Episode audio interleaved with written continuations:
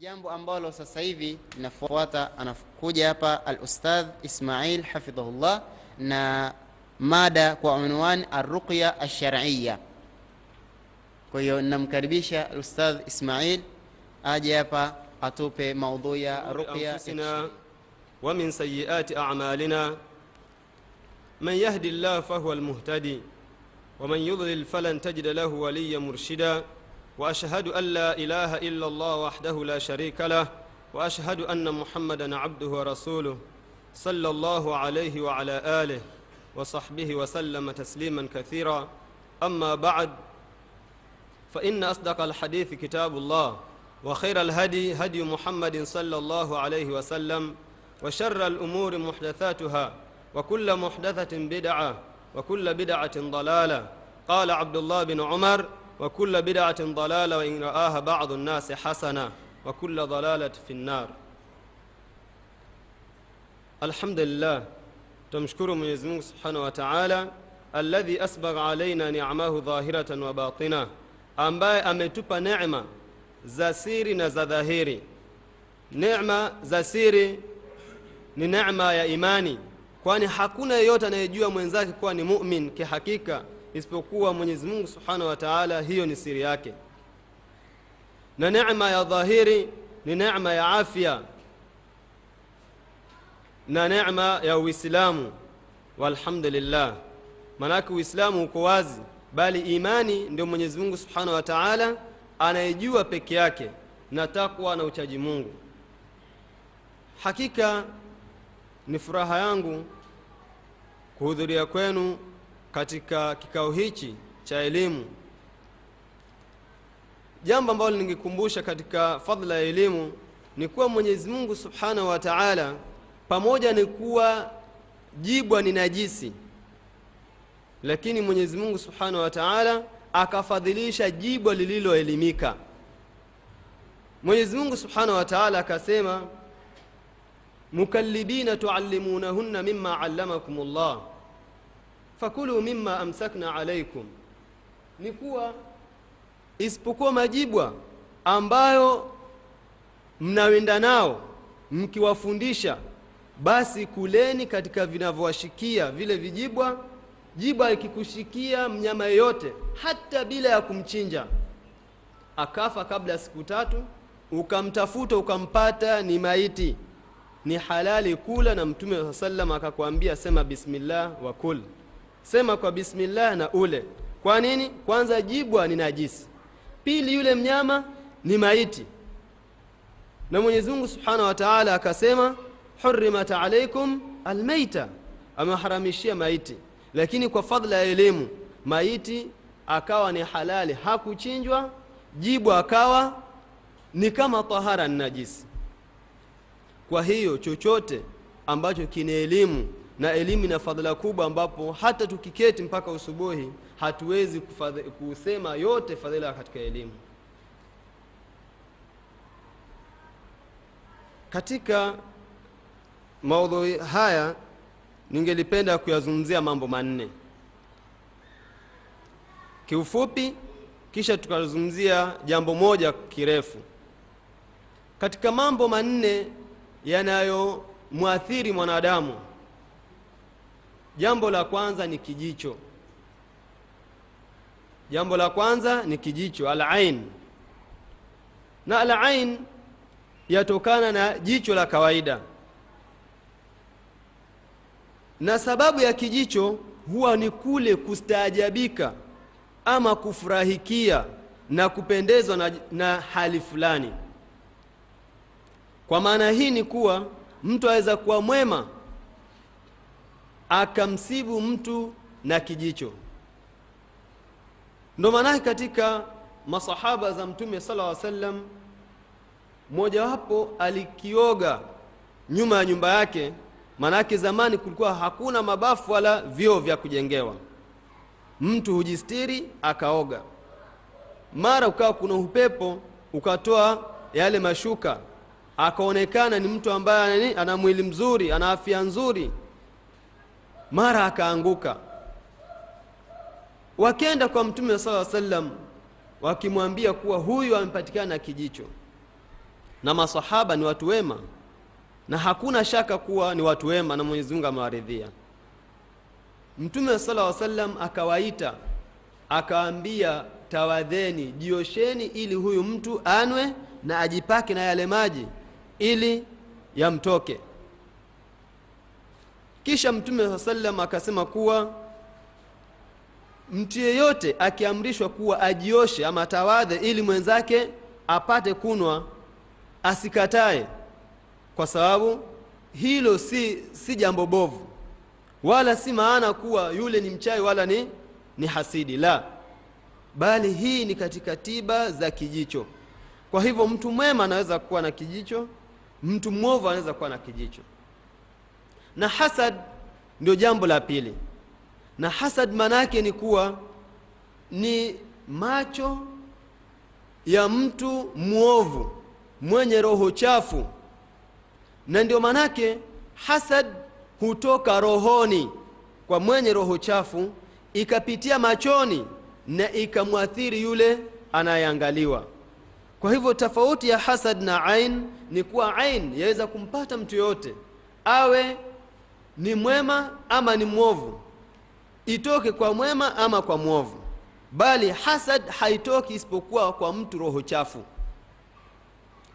Na kulingana na kuonyesha kuwa kuna hasad na kijicho na athari yake katika qurani tukufu mwenyezi mungu subhanahu wa taala asema wain yakadu ladhina kafaru layuzliqunaka biabsarihim lama samicu dhikr wayaquluna innahu lamajnun na hakika wa in yakadu in ina maana wa innahu yakadu ni mukhafafa min athaqila. Ni kuwa hakika walikuwa karibu kukubwaga na macho yao makali wakati wakisikia utaja wa mwenyezi mungu subhanahu wa taala ambao ni qurani. Kwa maana hii ni kuwa mtu aweza kuwa na roho chafu kama vile makureish walivyokuwa na roho chafu na mtume sala llah salam ikawa anaweza kumbwaga na ina uwezo wa kumbwaga mtu na kumuua alhasad. Na ndio maana yake mwenyezi mungu subhanahu wa taala alipomwambia mtume sala wa salam kuwa ajikinge akamwambia wa min shari hasidin idha hasad. Najikinge kutokana na shari ya hasidi anapohusudu. Ina maana kuwa hasad ina athari na athari yake huja mpaka ikakutia shari na katika shari hizi ima huingia katika nafsi ya mtu ama mali yake ama watu wake ama anavyovimiliki. Na hata katika, katika dini na katika mwisho wake huenda ukawa mwisho mbaya. Ndo maanake mtume saa salam akatufundisha dua hii. Akasema allahuma inni astaudiuka nafsi wa ahli wa mali wa waladi e mwenyezi mungu mi nakuwekeza nafsi yangu. Maanake nitie katika hifa, naitia nafsi yangu katika hifadhi yako. Wa mali na mali yangu wa waladi wa ahli wa waladi na watu wangu na watoto wangu. Allahuma inni astaudiuka dini. Hakika mwenyezi mungu nakuwekeza dini yangu wa amanati na uaminifu wangu wa khawatima amali na mwisho wa amali zangu. Ina maana kuwa mtu aweza kuwa mwema mwanzo mwanzo na akapatikana na hasad akapatikana na sihr akapatikana na ain mpaka akatoka katika njia iliyo sawa. Na kisha wakaanza kumsema waona vile alivyokuwa na moto alivyokuwa akianza siku hizi yuko wapi? Ni sisi tu tuko naye kawaida. Manake katika hasad ni jambo la pili ambalo huenda likamdhuru mtu katika nafsi mali ahli na dini yake jambo ambalo ni la tatu ni jambo la sihr. Jambo la tatu ni jambo la sihr. Na sihr maana ni uchawi. Katika lugha ya kiarabu sihr ina maana ya jadhb kuvutia. Mtu aweze kusema kuwa madinatu mombasa madinatun sahira. Mji wa mombasa ni mji wa kuvutia. Kwa hivyo jambo lolote la kuvutia ili kushika mtu asiweze kutoka huwa linaitwa sihr. Katika jambo lingine asihr ma latufa wa khafya sababuhu. Katika lugha ya kiarabu ni kuwa sihr ni chochote kilichofichika na kisijulikane sababu yake wadakka makhrajuhu. Na ikawa haipatikani pa kutokea katika mambo haya. Lakini kisheria asihru shar'an sihr na uchawi katika sheria maana yake ni ruqa wa tamaim wa azaim. Tuathir fi lqulub walajsad walamwal ni ruqa ni mazungumzo fulani. Maanake mtu anaweza kuzungumza jambo fulani akasema ah, basi ah, nyi ndio mashekhe bwana ah, basi nyi ndio matajiri bana. ah, alhamdulillah bana, naenda kwa yule jamaa bana, amepanga kitu kadha kadha kadha. Kumbe tayari anasema kwa roho chafu. Na akazungumza yale maneno anayozungumza ndio yanaitwa ruqa. Ni maneno ya kichawichawi wa tamaim na hirizi wa azaim na anzima. Tuathiru fi lqulub huathiri nyoyo za watu. Kwa maana kuwa katika uchawi huenda ukaua. Ama katika uchawi huenda ukageuza kwa sababu kuna uh, mara mbili katika mambo ya kinyoyo yani. Katika nyoyo ima inaitwa atf sihru atf. Kuna uchawi wa kuvutia. Jambo akawa mtu hanalo kabisa. Wala hajafikiria kuwa nalo. Lakini akafanyia uchawi akawa yaipenda na yaisisitiza na lakini ikiwa yatamtoka hatakuwa katika mambo hayo. Na jambo la pili inaitwa sarf au sarfa ni kumwondoa katika jambo fulani. Kwa mfano mtu yataka kusoma ana bidii lakini akawa atafungiwa asiweze hata kutaka kwenda. Kila akienda yatetemeka ama roho hana kabisa muhimu na mambo ambayo alikuwa nayo muhimu kabla. Wafil uqul na katika akili za mtu huenda akafanyiwa uchawi akageuka akawa hata ni wazimu wala akili zake zisiwe ziko sawa. Wafil ajsam na katika mili akafanyiwa mtu akawa mgonjwa na mtu mwisho akawa afe. Na katika mali yake mara mtu akaona mtu yajenga mara akamtia qalaq wa arak akawa kila saa pressure tension mpaka akaona kuwa afadhali ni hame akauza pale mahala akaenda pengine akafukarika. Hizi ni katika athari za sihr. Katika jambo la nne ambalo insha allah tutaizungumzia kwa urefu ni jambo la mas kupatikana na jini. Ama jini kumwingia nani? Mwanadamu jambo hili la jini kumwingia mwanadamu ni thabit na ni katika aqida ya ahli sunna wal ni kuwa kuna baadhi ya mashetani na majini wanaoweza kuwaingia watu. Kwanza kujua maana ya jini. Jini ina maana ya satr kusitirika. Maana yake haonekani jini kwa maana hii ulama wanasema kuwa man qala raaitu ljinna faqad kafar. Atakayesema kuwa mimi namuona jini kwa maumbile yake atakuwa ni kafiri. Kwa maana gani? Mwenyezi mungu subhanahu wa taala anasema huwa yarakum akisema kuwa yeye ibilisi yuwaona nyinyi wa kabiluhu na kabila lake na jinsia yake ya majini na mashetani min haithu la taraunahum ila hali nyinyi hamwaoni kwa maana hii ni kuwa ukimwona jini ima utamwona katika sura ya mwanadamu ima utamwona katika sura ya nyoka ima utamwona katika sura ya ndege ima utamwona katika sura ya mnyama yeyote bali hutomwona katika sura ya asili ya maumbile yake ya kijini. Kwa maana atakayemwona jini kwa sura yake ya kimaumbile ya kijini ina maana ya kuwa ameshirikiana na jini kwa kiasi fulani mpaka akakufuru. Je ni sababu gani ya jini kumwingia mwanadamu? Sababu zipi za kijumla?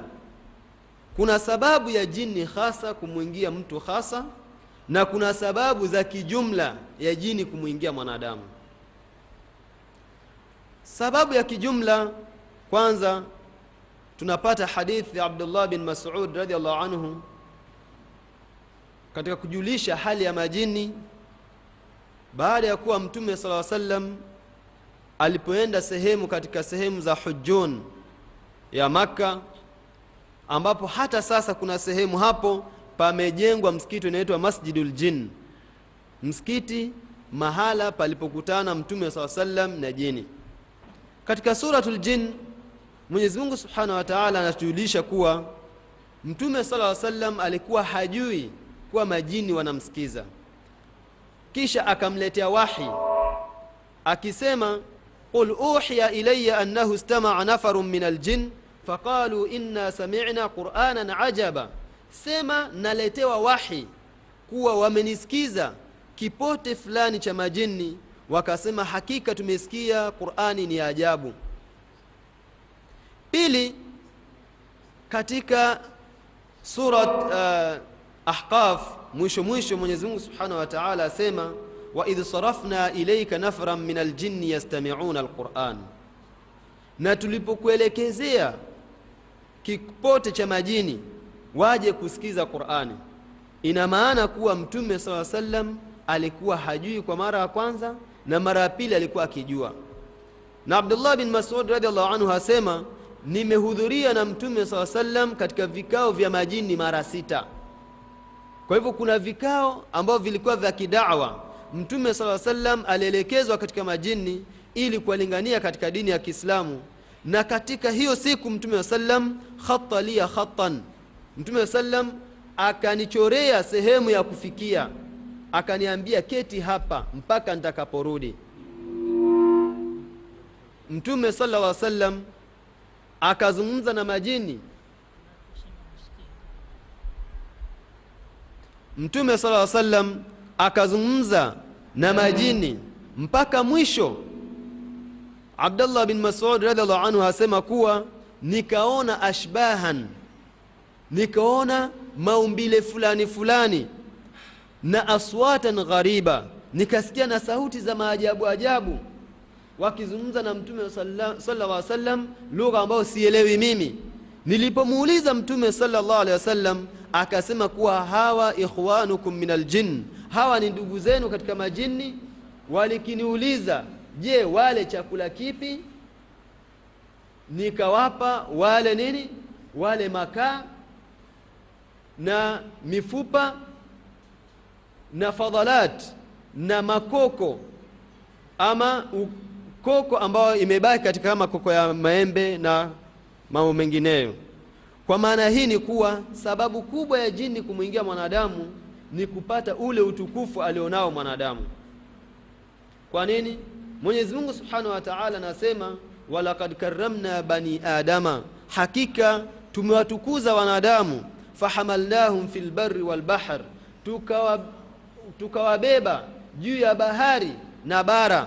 Warazaknahum min atayibat na tukawapa vyakula vizuri. Wafadalnahum ala kathirin mimman khalaqna tafdila na tukafadhilisha juu ya viumbe vyote nilivyowaumba fadhila nyingi. Kwa maana hii ni kuwa jini asili yake ni mtwevu jini asili yake ni wa kudharauliwa ni mdhalilifu lakini atakapokuingia mwanadamu ataishi mahala pazuri palipo na mwangaza. Kwa sababu kawaida jini huishi kwenye mapango na bahari ambazo zinagiza huishi katika kula vyakula ambavyo sivyo. Lakini akiingia mwanadamu atalala nyumbani kwake mahala pazuri juu ya firashi yake atalala karibu na uh, kwenye kuna miangaza atalala sehemu ambapo ni pazuri na takula vyakula vizuri ambao mwenyezi mungu subhanahu wa taala ametaja kuwa ni tayibati pili katika majini wanaowaingia watu jini la kwanza linajiita aljiniyu lashiq, jini ambaye ni jini wa mahaba ambaye amempenda yule mgonjwa na huyu jini huenda akamwingia mtu kwa sababu za kawaida. Na sababu za kawaida ni maudhi. Kwa mfano mwanadamu amemuudhi jini akawa yataka kumlipizia kisasi. Kama kwa mfano mtu akienda kutupa uh, kumwaga maji hakusema bismillah akamwaga maji mara akapagawa kama kwa mfano mtu akienda kwenye kivuli akaketi bila ya bismillah mara akashtukia nini? Jini amemwingia. Kama kwa mfano mtu akienda chooni bila kusema bismillah allahumma inni audhu bika min alkhubthi walkhabaith jini akamwingia. Kwa hiyo bismillah ni kinga kubwa zaidi kati ya mtu na jini. Mtume saa salam asema kuwa assatru ma baina ayuni ljin walins bismillah. Sitara ambayo mwanadamu ataipata kati ya macho ya jini na, na mwanadamu itakuwa ni kusema bismillah. Mtu akisema bismillah humzuia yule jini asimwone ndio baada ya kusema bismillah akiingia chooni ndipo aseme audhu billahi min alkhubthi walkhabaith najikinga na mwenyezi mungu kutokana na wale majini ambao ni waovu wa kike na wa kiume. Kwa maana hii utakuwa tayari ushakinga uso wako. Usije ukaonekana ama uchi wako usionekana na yule jini. Pili ukiingia wale jini hawatoweza kukuona wala hawatoweza kukuudhi. Sasa huyu jiniyul ashik huingia kwa sababu za kawaida. Na sababu ya pili ya kuingia ni kuwa hasa kwa sababu ya wanawake wanaoketi ovyo ama mwanamume anayeketi tuputupu awe ni nyumbani ama nje ya nyumba. Kwa sababu huvutiwa kama vile mwanadamu anavyovutiwa na huvutiwa na mili ya watu kwa mfano na umbile na sura na mengineyo ambao watu pia huvutiwa kwa sababu alhawa matamanio yako katika mwanadamu vile vile yako katika majini kwa maana hii ni kuwa mwanamke ambaye hana sitara ama akajiweka ovyo na akajiweka mbele ya vioo na kujipamba kisha akawa yuko tuputupu tupu. Huyu mwanamke lazima atakuja kupatikana nani? Na shetani. Na sana sana bala semi ni lazima. Sana sana hupatikana na shetani. Na sababu ya pili ni sihir sababu ya pili ni sihir ni uchawi. Kwa mfano kuna hali moja katika hali ambazo nimewahi kwenda kwa mgonjwa mmoja tukazungumza naye mumewe alikuja akatuita tukiwa na Sheikh Naaman tukaenda naye tukamsomea yule msichana hapati, hakupatikana na yule jini. Nikamweleza kuwa miongoni mwa watu wa kupagawa sana na kuingiwa na majini na mashetani ni wanawake na watoto wadogo. Kwa sababu moja. Kwa sababu wao roho zao ni hafifu na huwa ni waoga. Hawana ushujaa kama mwanamume. Tulipomsomea tukamsomea hakuona tatizo lolote. Wala hatukumwona na alama za kuwa na majini. Tukaja siku ya pili tukasoma hatukuona lolote. Nikamwambia je una mama mzazi? Akasema naam ambaye sasa atakuwa ni mama mkwe ikabidi tumwitishe mamake huyo bibi harusi. Manake alikuwa akiingia nyumbani hana utulivu na kila mara hulia kuwa yatakwenda kwa mamake. Alipokuja mama akaketi na mwanawe. Tulipomsomea mara mama ndi akapanda. Ikawa ni vurugu. Tukasoma mpaka mwisho akasema kuwa mimi nilitumwa na mamake via wa huyu mama mkwe. Maanake kuwa huyu mama alipoolewa hakutakiwa na yule mamake mume wake. Akaenda kwa mganga akamtumilizia huyu jini lakini huyu jini hakuingia nyumba moja kwa moja. Akaenda sokoni wakati ambapo huyu mama alipoenda akinunua nini? Miwa. Aliponunua miwa jini akaingia katika mojawapo katika miwa. Bila ya bismillah akala. Jini akapata penyenye ya kumwingia huyu mama. Ndio ikawa sababu ya huyu jini kuingia. Sababu kubwa nini? Ni seher. Alifanyiwa seher na huyu bila kinga ya bismillah jini akamwingia. Na jini huyu akawa hafanyi kwa mama bali yafanya kwa watoto. Sasa akawa ana bidii ya kufarikisha. Kwa maana hii huyu ni jini ambaye alikuwa ni ashik anampenda huyu msichana.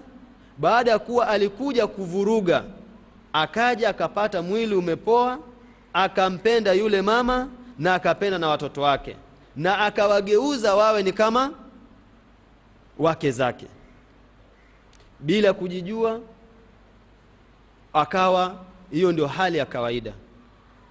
Kisha pili kuna alama maalumu za huyu jini alama zake za huyu jini alama ya kwanza ni kuwa atakuwa na ghera sana. Ghera atakuwa ana wivu sana yule jini mwenyewe ni kuwa kwanza atamzuia huyu mke atajaribu kila aina na kila namna kumzuia huyu msichana asiwezi kufanya nini? Kuolewa. Hilo ni jambo la kwanza ikiwa hajaolewa. Na ikiwa ameolewa huyu jini atafanya bidii ili amfarikishe yule mume na mkewe. Na huyu jini huenda akawa kwa mume ama huenda akawa kwa kwa mke. Lakini sana sana huwa katika wanawake. Jambo la kwanza huwa ana ghera siyo ya kawaida. Kwa nini?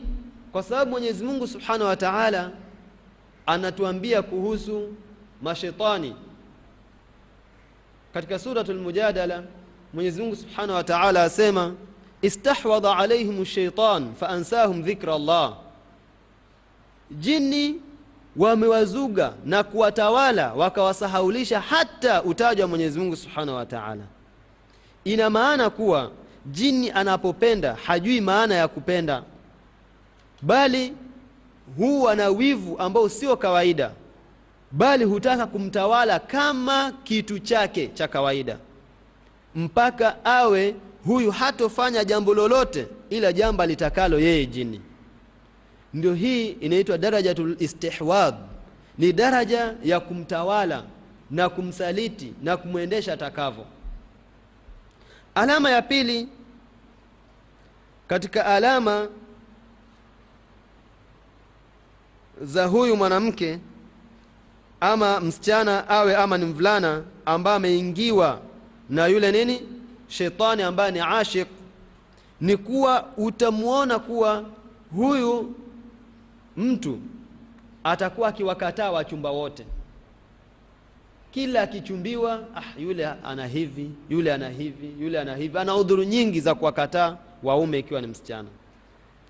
Eza kuja watu kama kumi lakini asi, asiweze kukubali hata mtu mmoja. Katika alama hizi kwa sababu, kwa sababu mbili. Na ima huyu mume huenda akaja akapata aibu mbili na ila mbili katika huyu msichana. Ima akamwona katika sura ambayo siyo. Mara akija akamwona kwa sura ya tumbiri ama akamwona kwa sura ya simba ama yule msichana mwenyewe akamwona huyu mchumba kwa sura ya simba. Ama ya pili yule msichana akaja yule shetani akaja juu akaanza mambo ya aibu akaanza kutukana akaanza kuwa na hasira mpaka yule mume mwenyewe afikirie ah, je mi nitaishi na mwanamke mwenye kibri kama hivi? Mpaka aache nini? Aikate ile fungate yao kama ni ndoa ama amwache na ili aregee akatae ile ule uchumba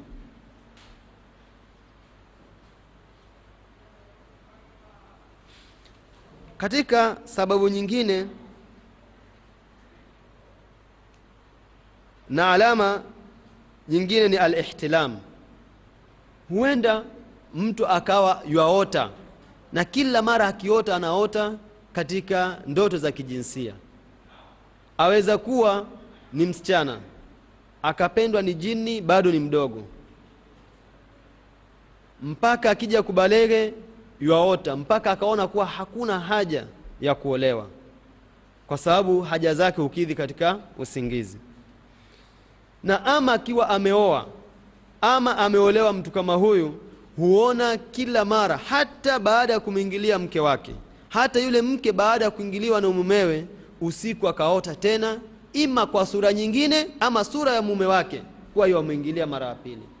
Kwa hii ni katika alama za jini ambaye ni ashiq katika alama ya nne ama ya tano ni ujudu nafas fil bait. Hupatikana kuhema. Husikia pumzi zatoka nini? Za kuhema nyumbani. Mara ukisikia yaani mtu yule mgonjwa mwenyewe husikia kama hivyo. Sasa huyu mgonjwa atashangaa kuna nani hapa ilhali yuko peke yake na saa zingine husikia hatua za matembezi. Mara yawasikia nini? Viatu vya tembea. Akienda kuangalia asione mtu yoyote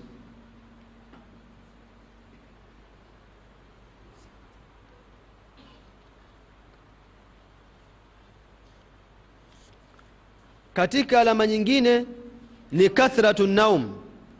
Mtu hulala sana kila saa hutaka kulala kwa sababu gani?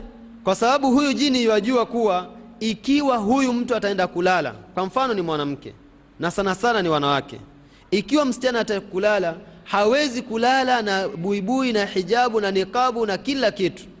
Lazima atafunua. Baadhi ya mwili wake atajiweka katika nguo ambazo zamwachia kidogo ili zisi, zisimstiri zaidi. Kwa sababu kumwona waziwazi ndio lengo hasa ya yule jini.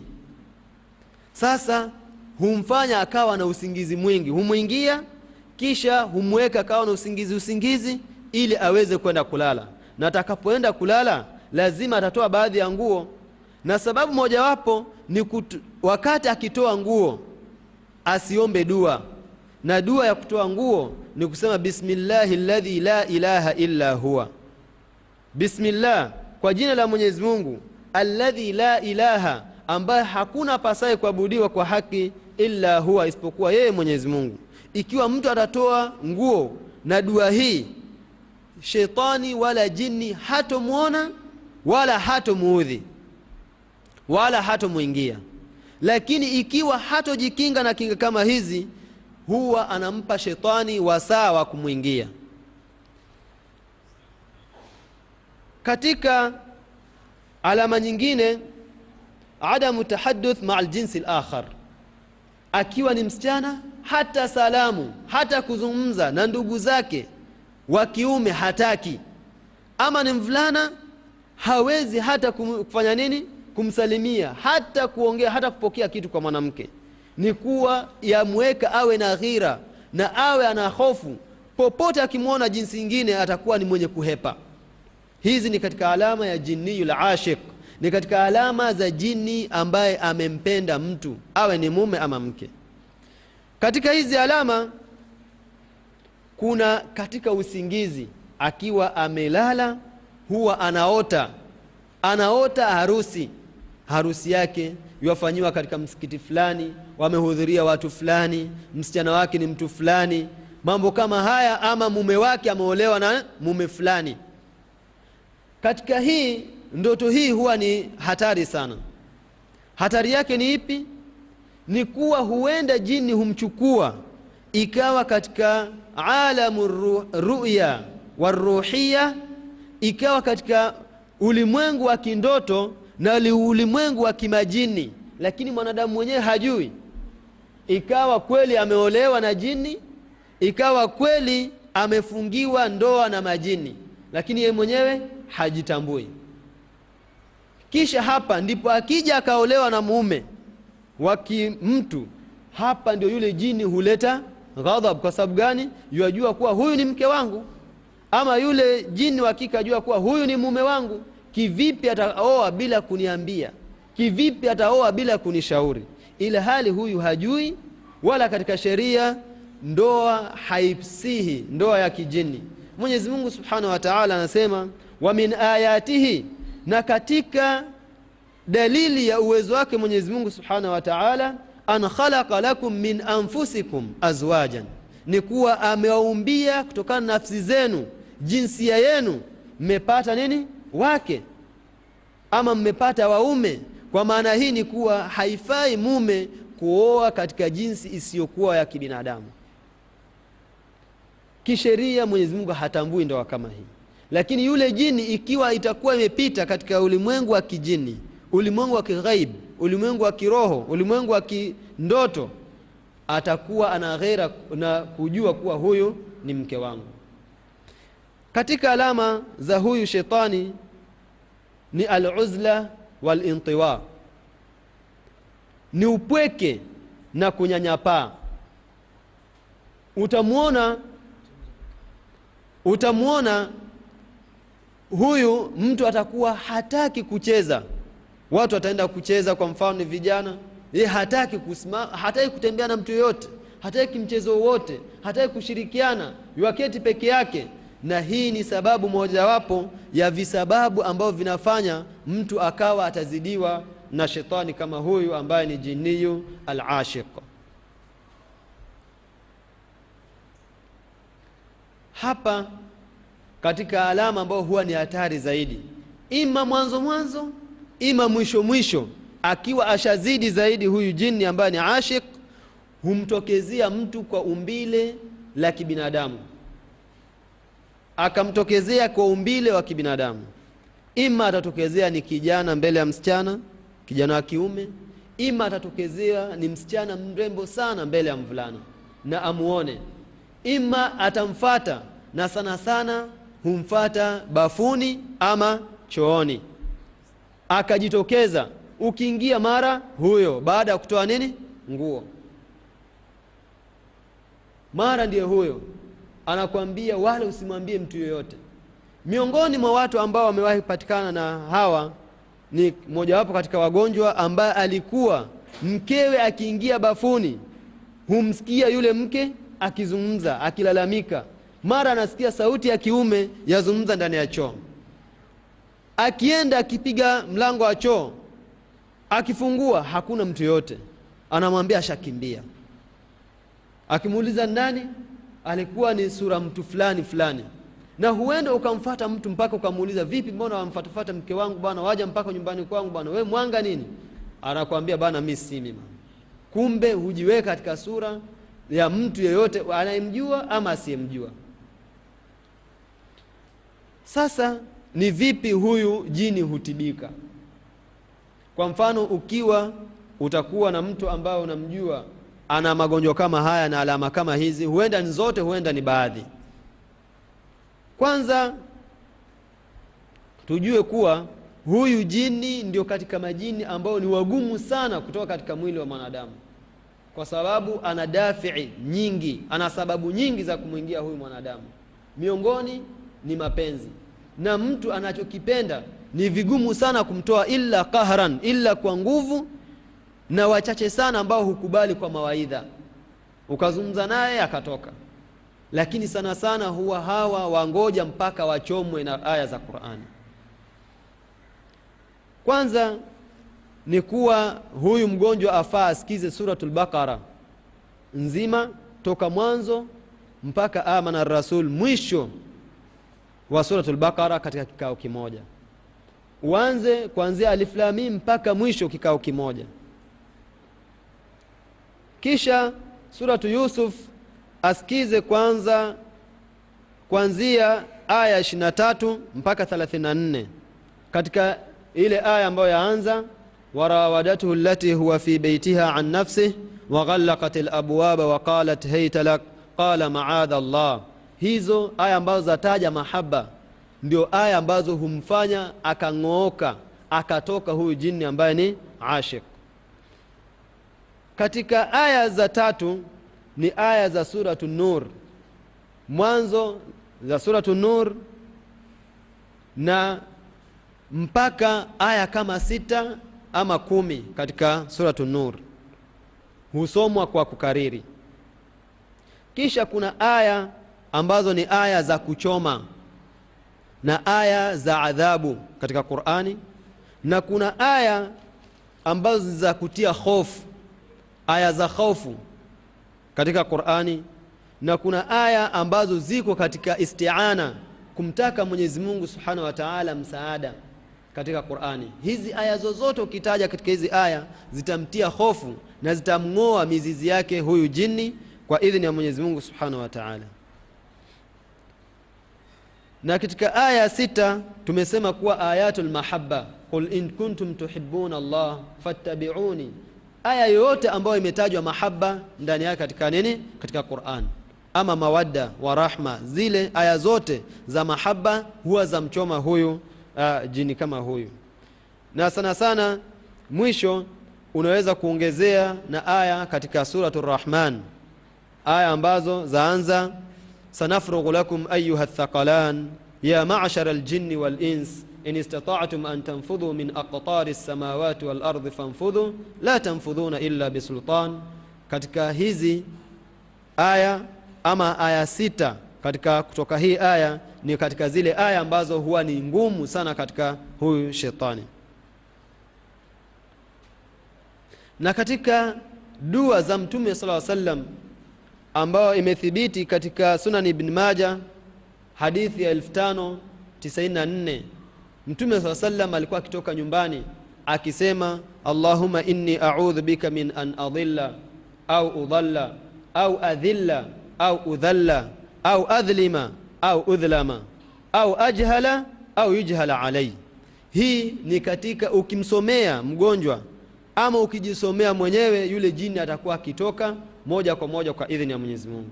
Ni kuwa ukisema allahuma inni audhu bika hakika mola wangu ewe mola najikinga na wewe min an adhilla ili nisipotoke au udhalla ama nisipotezwe au adhilla au nidhalilike ninakoenda huku. Maanake kuna jini anaweza kukubwaga ukawa tuputupu ukadhalilika mbele za watu.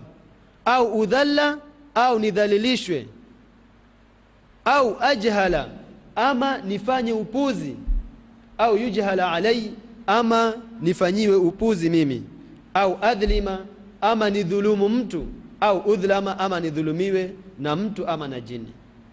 Hii dua ikiwa utamsomea mgonjwa ama utajisomea wakati ambapo una hizi hali usubuhi na jioni mwenyezi mungu atamwondoa kwa salama kwa idhini ya mwenyezi mungu subhanahu wa taala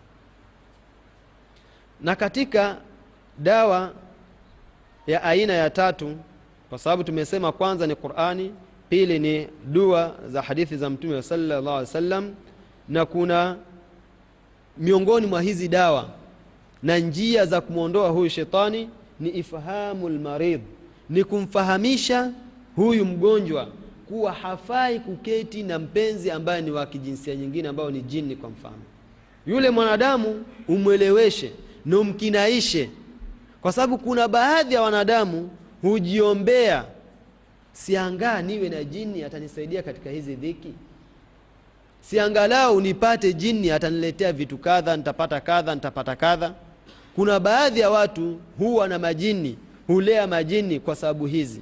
Kwa hivyo lazima afahamishwe kuwa mwenyezi mungu subhanahu wa taala aliharamisha mtu yeyote kumiliki jini ama jini kummiliki mwanadamu yeyote baada ya suleimana alaihi salam. Kwa sababu suleimana alaihi salam ndi aliyeomba awe na mulkan la yambaghi liahadin min badihi. Ni kuwa awe na ufalme ambao hatokuwa mfalme na kumiliki baada yake kama vile alivyomiliki yeye. Kwa maana hii ikiwa atakinaika na iwe atachukia mwenyezi mungu atamra, atamrahisishia na atampa wepesi kwa idhini yake mwenyezi mungu aliye mkarimu.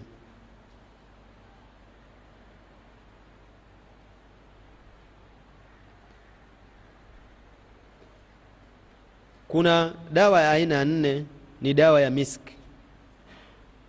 Na misk asili yake ni damu ya paa. Kama vile Imam Shafi anasema walmisk ba'du dami lghazali, na miski ni baadhi ya damu ambayo hutolewa katika yule mnyama ambaye ni paa ama ghazel. Kwa maana hii ni kuwa kuna sehemu katika yule uh, paa akifungwa huku na huku, miski ikabaki, yani ile damu hugeuka ikawa ni miski na ikawa na harufu nzuri, na kuna miski zingine za kujitengezea. Kwa maana hii hii miski itasomewa aya za ruqya, kisha mtu huyu atazipaka katika kila manfadh katika manafidh ljinni ila ljasad, kila tundu ambao huwa jini huingia nao katika nini? Mwili wa mwanadamu. Na matundu ya kuingia katika mwanadamu huwa kwanza ni nafsi mbili, qubul wa dubur, humwingia mwanadamu ima kwa njia ya farji ama njia ya dubur, awe ni mume awe ni mke. Pili, katika njia za kuingia kwa mwanadamu humwingia katika hivi vidole vya mikono na vidole vya miguu, na hasa katika vidole vidogo ndio huwa jini humwingia. Kwa maana hii ni kuwa baada ya kusomewa hii miski atapaka katika nafsi zake zote mbili, ataipaka katika vidole sehemu karibu na kucha, kati ya kucha na nyama ya vidole, kisha ataipaka katika kama wanja vile machoni, na katika tundu zote mbili za pua ataipaka kama kwenye mdomo, katika shafatein madomo mawili ya juu na ya chini. Atapaka katika machuchu mawili ya titi ya matiti yake yote mawili, awe ni mume awe ni mke.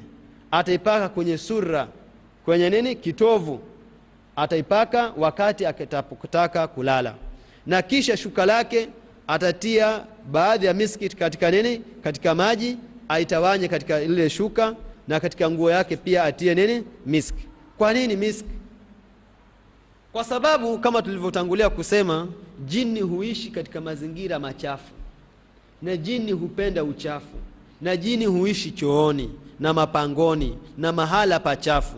Kwa maana hii ni kuwa miski ambayo ni safi humpa shida. Kwa hiyo ikiwa yuko ndani ataona dhiki mpaka atake kutoka, na ikiwa yuko nje ataona ni dhiki kuingia.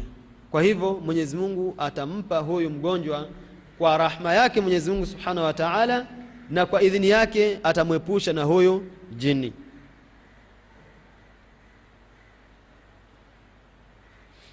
Na katika kinga ya tano na dawa ambayo ni dawa ambayo imewashinda sana watu wengi na hasa wanawake ni kujistiri Kiislamu.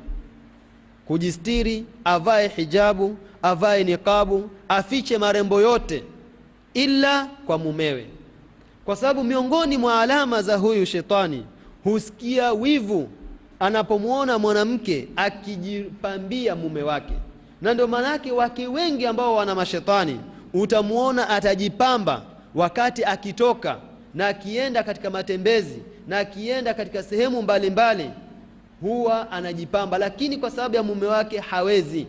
Kila akijaribu hushetani humpiga vita,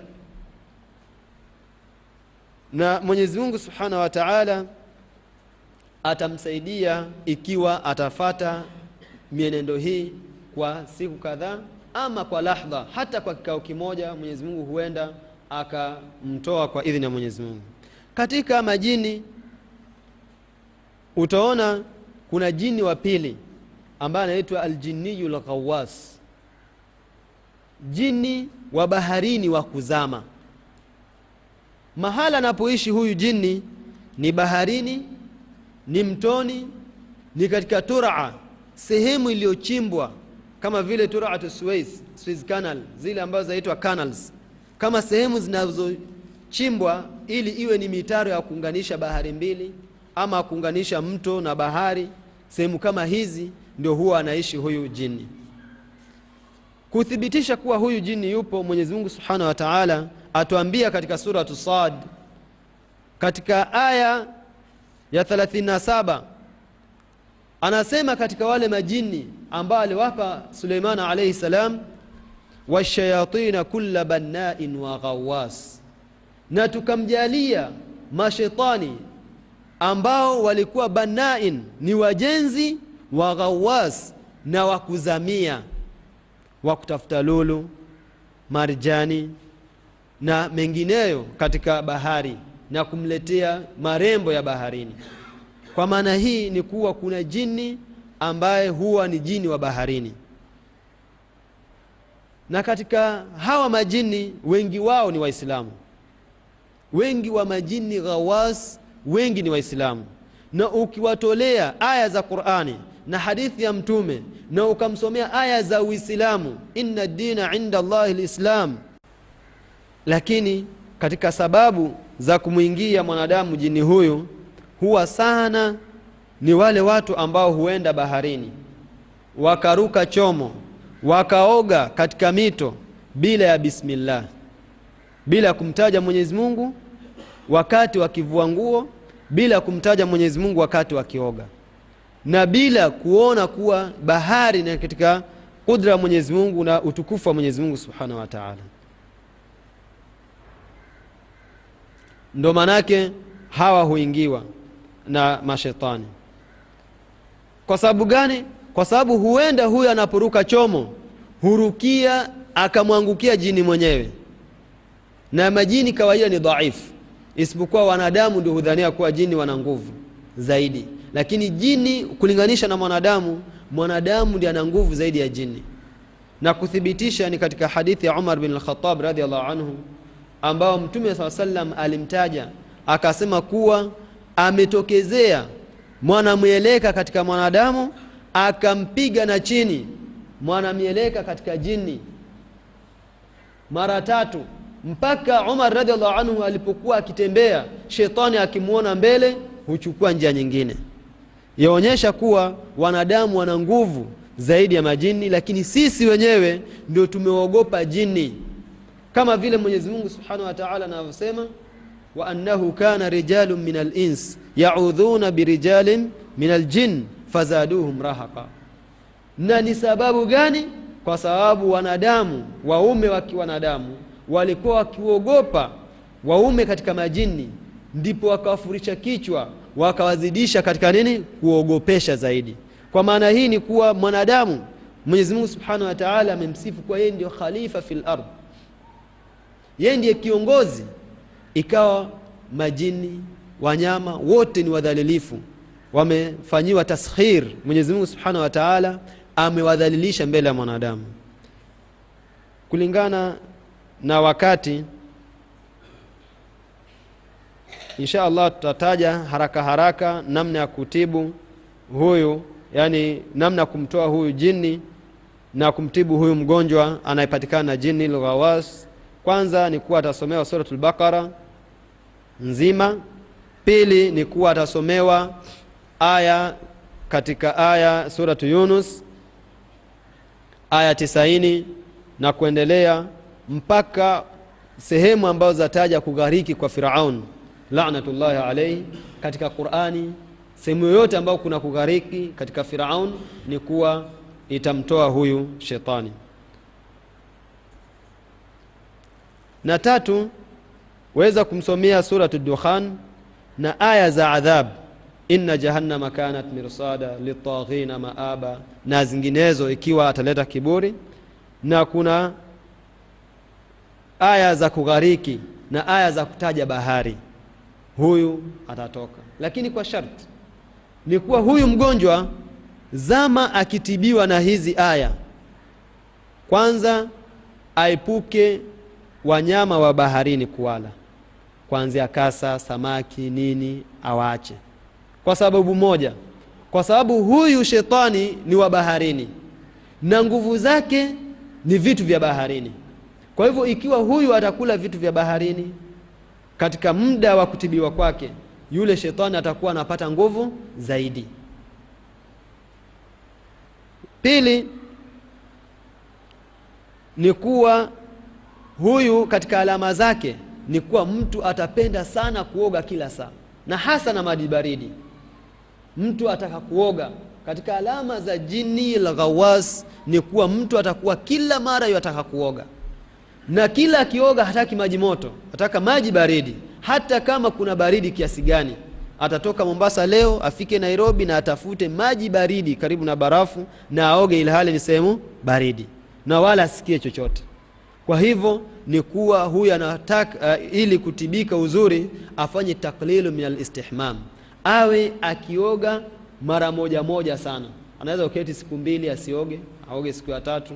Hivi ni kuwa huwa inamtia dhiki. Kwa sababu gani? Yule uhai wake ni baharini na uhai wake ni maji. Kwa hivyo akikoseshwa maji atakuwa anapata dhiki na anatamani atoke aende baharini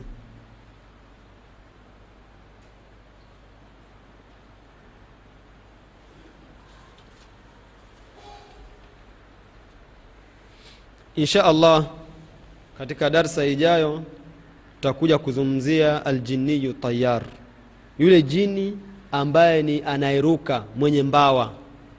Na ndio maanaake huyu hutumika sana na wachawi.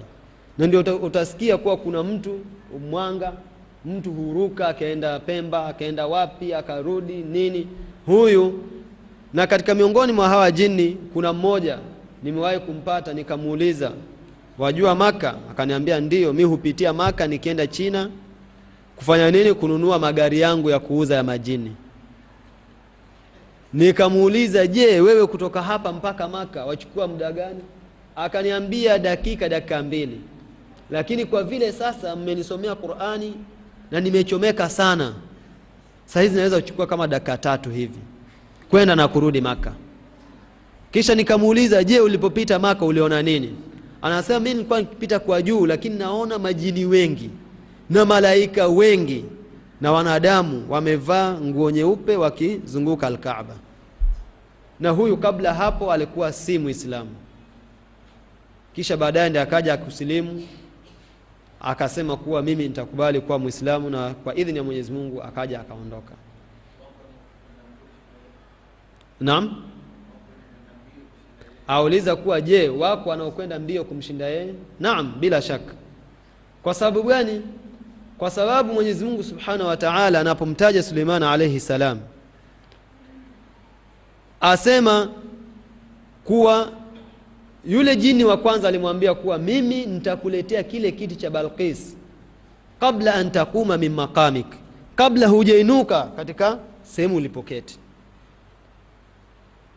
na yule aliyopewa ilmu akasema ana atika bihi qabla an yartadda ilayka tarfuk kabla kupepesa macho yako. Falamma raahu mustaqirran inda qala hadha min fadlillah. Mara akaona tayari ishakuja. Kwa maana hii ni kuwa na suleimana alayhi salam alikuwa yuko Baitul maqdis Palestine. Na balqis alikuwa yuko yeman saba. Kiti kikaenda kikachukuliwa na kurudi na kuketi kwa kupepesa. Ina maana huyu alikuwa na spidi ya hali ya juu. Insha allah tutakomea hapa. Subhanak اللهم bihamdik واشهد ان لا ilaha الا ant واستغفرك واتوب اليك labda kama kuna mtu ana swali anaweza kuandika ili tunasisitiza maswali yawe ni ya kuandikwa insha allah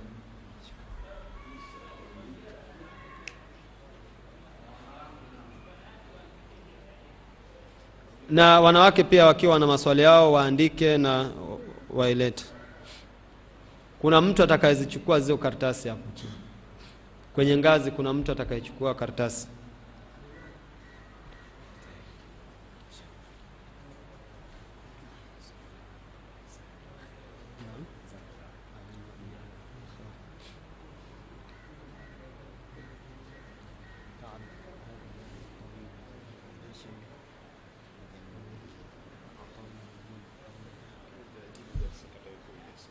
naam naam insha allah labda kama kuna maswali tutajibu katika darsa itakayokuja insha allah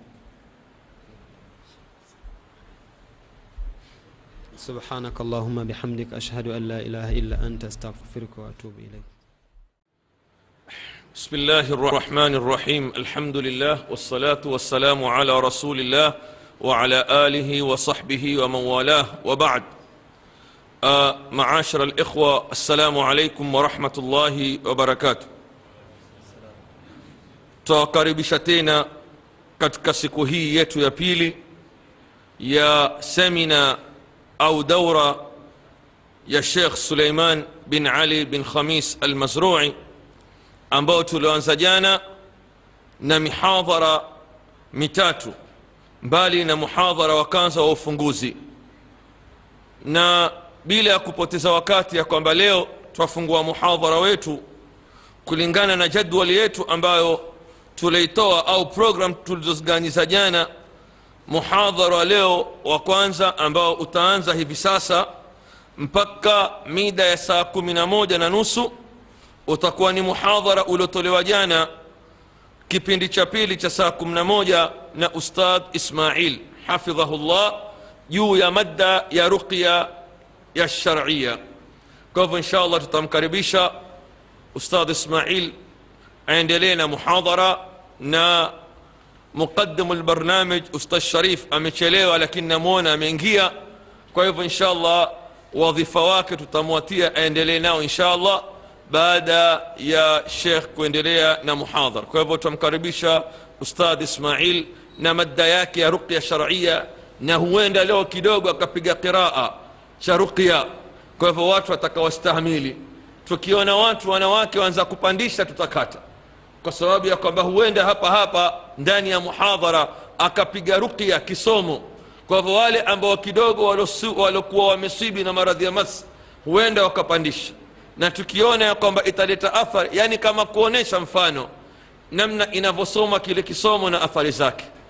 Ikileta tabu tutasimamisha insha falyatafadal mashkuran الحمد لله نحمده ونستعينه ونستغفره ونؤمن به ونتوكل عليه. ونعوذ بالله من شرور أنفسنا ومن سيئات أعمالنا. من يهد الله فهو المهتدي ومن يضلل فلن تجد له وليا مرشدا. وأشهد أن لا إله إلا الله وحده لا شريك له.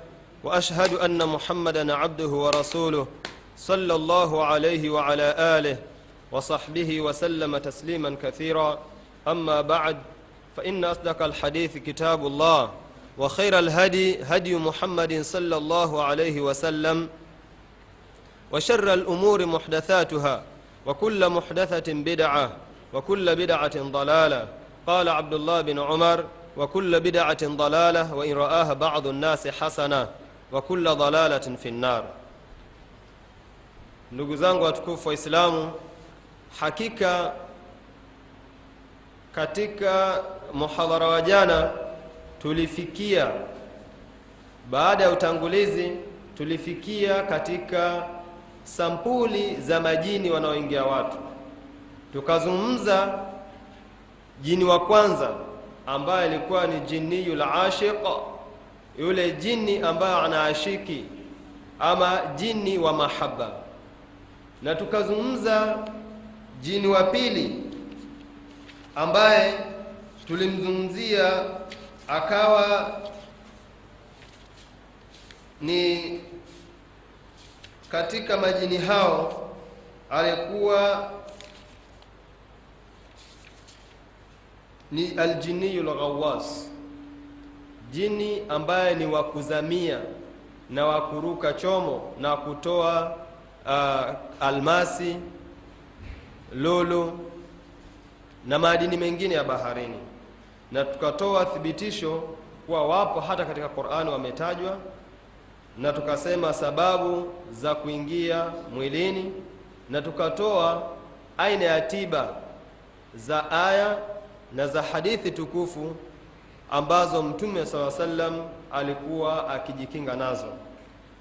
Kisha tukamgusia jini watatu ambaye ni aljiniyu atayar tukasema yule jini ambaye huruka mwenye mbawa.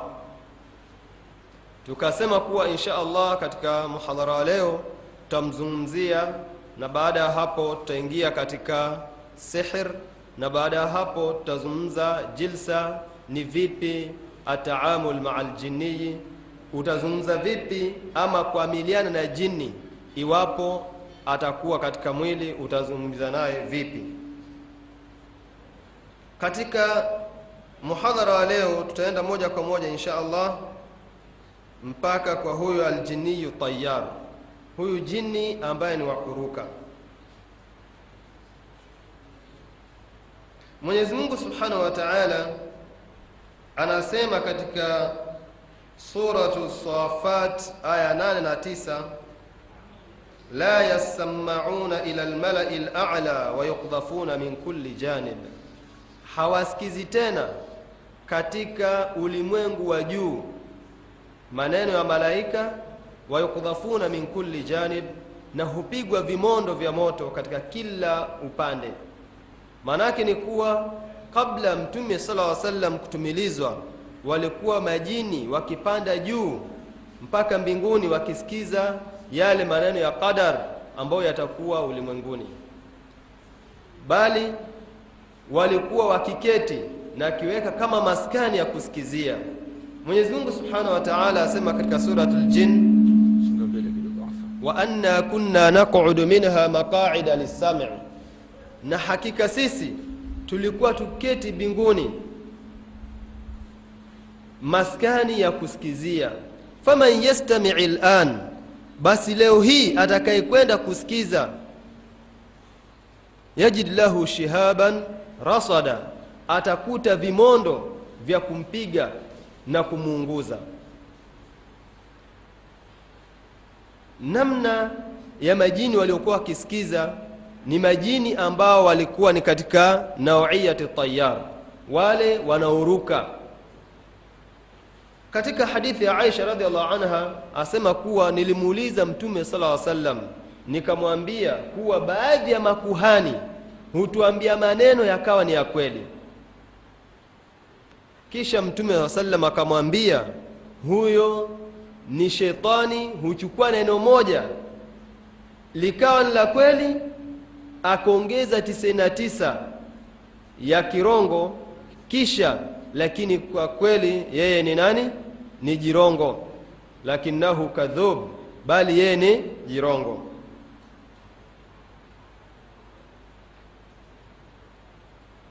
Katika sifa ya huyu jini sifa ya kwanza ni kuwa huyu jini huwa ni katika wale mashetani ambao huwa ni wakali sana pili huwa ni wepesi wa kutoka.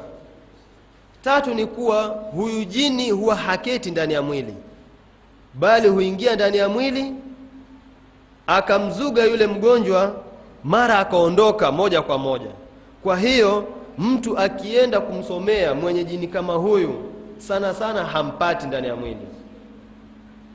Bali kuna namna ya kuweza kumweka huyu jini ili asitoke. Na namna ya kumweka huyu jini ili asitoke ambayo tunaita kwa lugha ya ruqya tariqatu habsi ljinii atayar njia za kumfunga huyu jini ambaye huruka.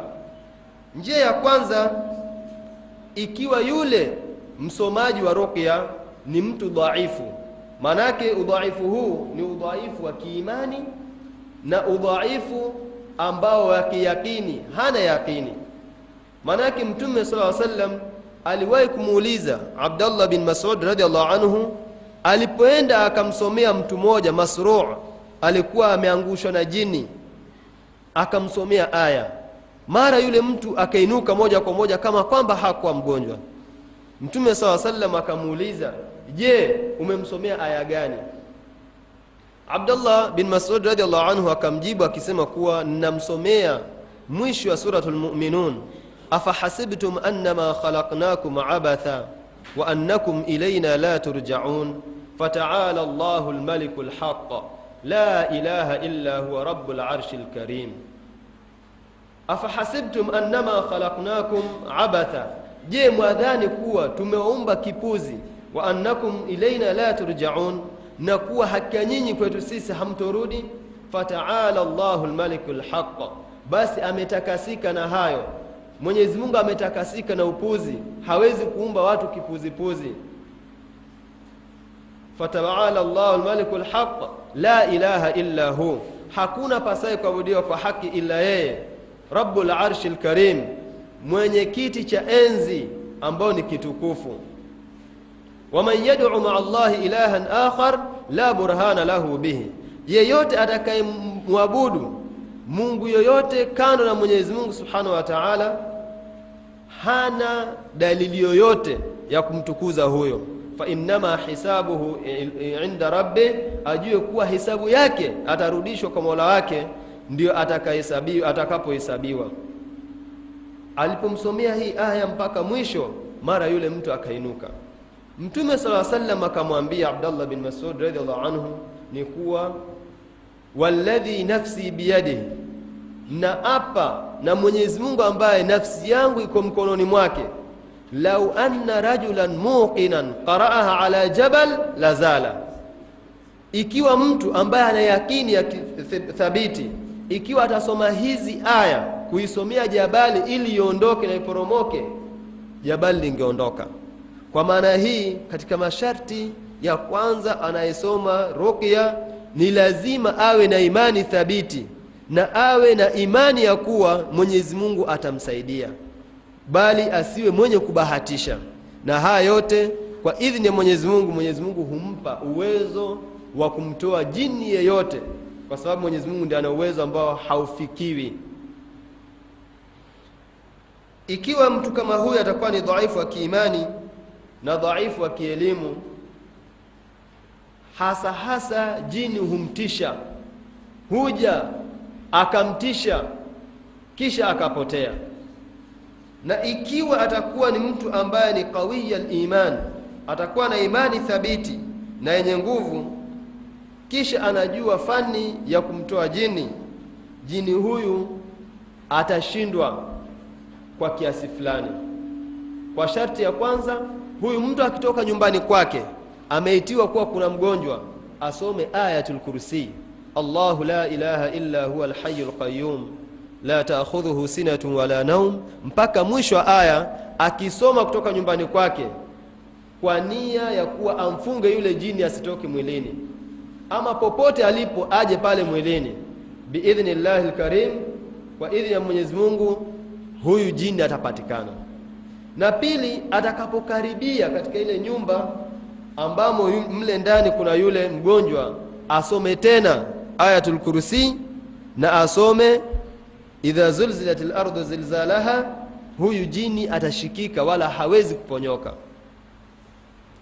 Na kwa mfano akiwa ashamkuta huyu jini na huenda huyu jini akawa ni bepari ana kiburi hasikii atamsomea ayatu zajr aya ambazo ziko katika kukemea. Katika suratul qamar ayatu zajr aya za kukemea kama vile katika suratul qamar utapata walaqad jaahum min alambai ma fihi muzdajar hikmatun balighatun fama tughni nudhur ama katika suratu nuh fakadhabu abdana waqalu majnunun wazdujir hizi aya akizisoma ama zile ayatul qahr aya ambazo ni aya za nini? Za kumtendesha nguvu yule jini kama vile liman lmulku lyaum lillahi lwahidi lqahar ama qul huwa llahu lwahidu lqahar wahuwa lqahiru fauqa ibadihi wayursilu alaikum hafadha. Ni kuwa mwenyezi mungu ndiye mtendesha nguvu katika waja wake wote. Wayursilu alaikum hafadha na anawateremshia malaika wenye kuwahifadhi kwa maana hii akisoma hizi aya jini hawezi kumpiga wala jini hawezi kuwa juu akamshinda. Manake mtu yoyote akiwa ni dhaifu kiimani kawaida akimwangalia yule jini jini anakujua rutuba yako katika hii ruqya wewe umefikia kiwango gani. Na vile vile ukimwangalia yule jini na kukuja kwake na kuinuka kwake zaidi utamjua kuwa huyu jini katika nini? Katika rutuba gani. Hapa tunazungumzia sampuli za majini wala si vyeo vya majini. Kwa sababu katika kila sampuli awe ni ghawas awe ni ashiq awe ni jinnu tabadul awe jinniyun kamil awe ni tofauti tofauti hawa majini wana kiwango cha chini na cha juu. Kiasi kila mmoja ana kiasi chake cha cha cheo. Kwa hiyo ikiwa huyu mtu atasoma ayatul kursi nyumbani kwake kisha atoke kisha anapofika pale karibu na nyumbani asome tena nini? Sura uh, asome ayatul kursi na zilzala na sura zingine. Kisha akiwa atampata huyu jini sasa atamsomea aya zipi ili kumtendesha nguvu na kumtoa? Kwa idhini ya mwenyezi mungu subhanahu wa taala ikiwa atasoma suratul baqara yasin na safat zote kwa pamoja. Maana yake ni kuwa ikiwa wako mualijun karibu wawili ama watatu kila mmoja aweza chukua sura yake. Mwingine akae katika sikio la kulia mwingine kwenye sikio la kushoto. Kisha wasome huyu atasoma suratul baqara huyu atasoma yasin na safat. Ama huyo huyo ikiwa hakuna mwingine atasoma Baqara nzima na yasin na safat. Kisha ya pili atasoma suratu yasin na Swafat kwa asali safi. Asali safi. Ataisomea asali safi kisha huyu atakuwa akiitumia hii asali ambayo imesomewa suratu yasin na suratu Swafat usubuhi saa saba na jioni. Na mulahadha huu ni kuwa wakati wa joto hafai kutumia hizi asali. Ikiwa wakati wa joto jingi inafaa awe akitumia wakati ambapo kuna baridi. Yaani wakati ambapo hakuna nini? Hakuna joto sana. Kwa sababu asali ni katika vitu ambavyo vinachemsha mwili na huenda katika wakati wa joto ikaleta maradhi ya alsas pili atasoma katika masikio atamsomea ayatu ladhab na aya za lana ama zile lian. Naam ulaika alaihim lanatullah walmalaika wannas ajmain na aya zingine ambazo zataja laana katika qurani na aya za adhabu kama vile tulivyotaja jana aya za adhabu ziko tele na za kutaja moto kama vile inna shajarata zaqum taamu lathim kalmuhli yaghli fi lbutun kaghali lhamim khudhuhu faatiluhu ila sawai ljahim thumma subuu fauqa rasihi min adhabi lhamim dhuq innaka anta lazizu lkarim inna hadha ma kuntum bihi tamtarun. Kama hizi na inna jahannama kanat mirsada mpaka mwisho kabla inna lilmuttaqina mafaza. Kwa hivyo inna lilmuttaqina mafaza haingii katika zile ayat za adhabu kwa hivyo atasoma hizi aya za adhabu ili kumtendesha nguvu yule nani? Yule shetani aliyeko ambao ni huyu uh, atayar katika njia nyingine ni kuwa aweza kutumia zeit zeitun mafuta ya zeti. Haya mafuta atayachemsha mafuta ya zeti. Atayachemsha kisha atie mafuta ya habasoda kisha atie dawa ya menthol. Kidogo kiasi kidogo kisha aipigie ruqya yote. Kisha awe akijipaka kila baada ya kuoga na kila akitaka kulala. Yawe ni kama mafuta ya kawaida ya kujipaka. Kwa idhini ya mwenyezi mungu subhanahu wa taala mwenyezi mungu atamsaidia kwa hali hiyo. Na pili na eh, nasema kuwa katika mafuta ya zeitun ni kuwa atayachemsha wakati ikichemka manake atachemka mpaka yabakie ni kuwa hayatoi sauti yoyote. Kisha itakuwa kuna uwazi fulani ni kuwa itabadilika rangi iwe ni mepesi zaidi. Kisha atatia mafuta ya habasoda akishatia mafuta ya habasoda baada ya hapo atatia menthol. Ile menthol ambayo ni kama chumvi chumvi si hii menthol plus za kujipaka la ni menthol ambayo ni kama chumvi chumvi ya menthol. Ataitia kiasi kidogo sana. Kisha anapotia asiangalie ili isije ika- ikamwasha sana. Kisha ataiacha kando. Baada ya kupoa itasomewa rukya nzima. Kisha atajipaka kila baada ya kuoga na kila akitaka kulala.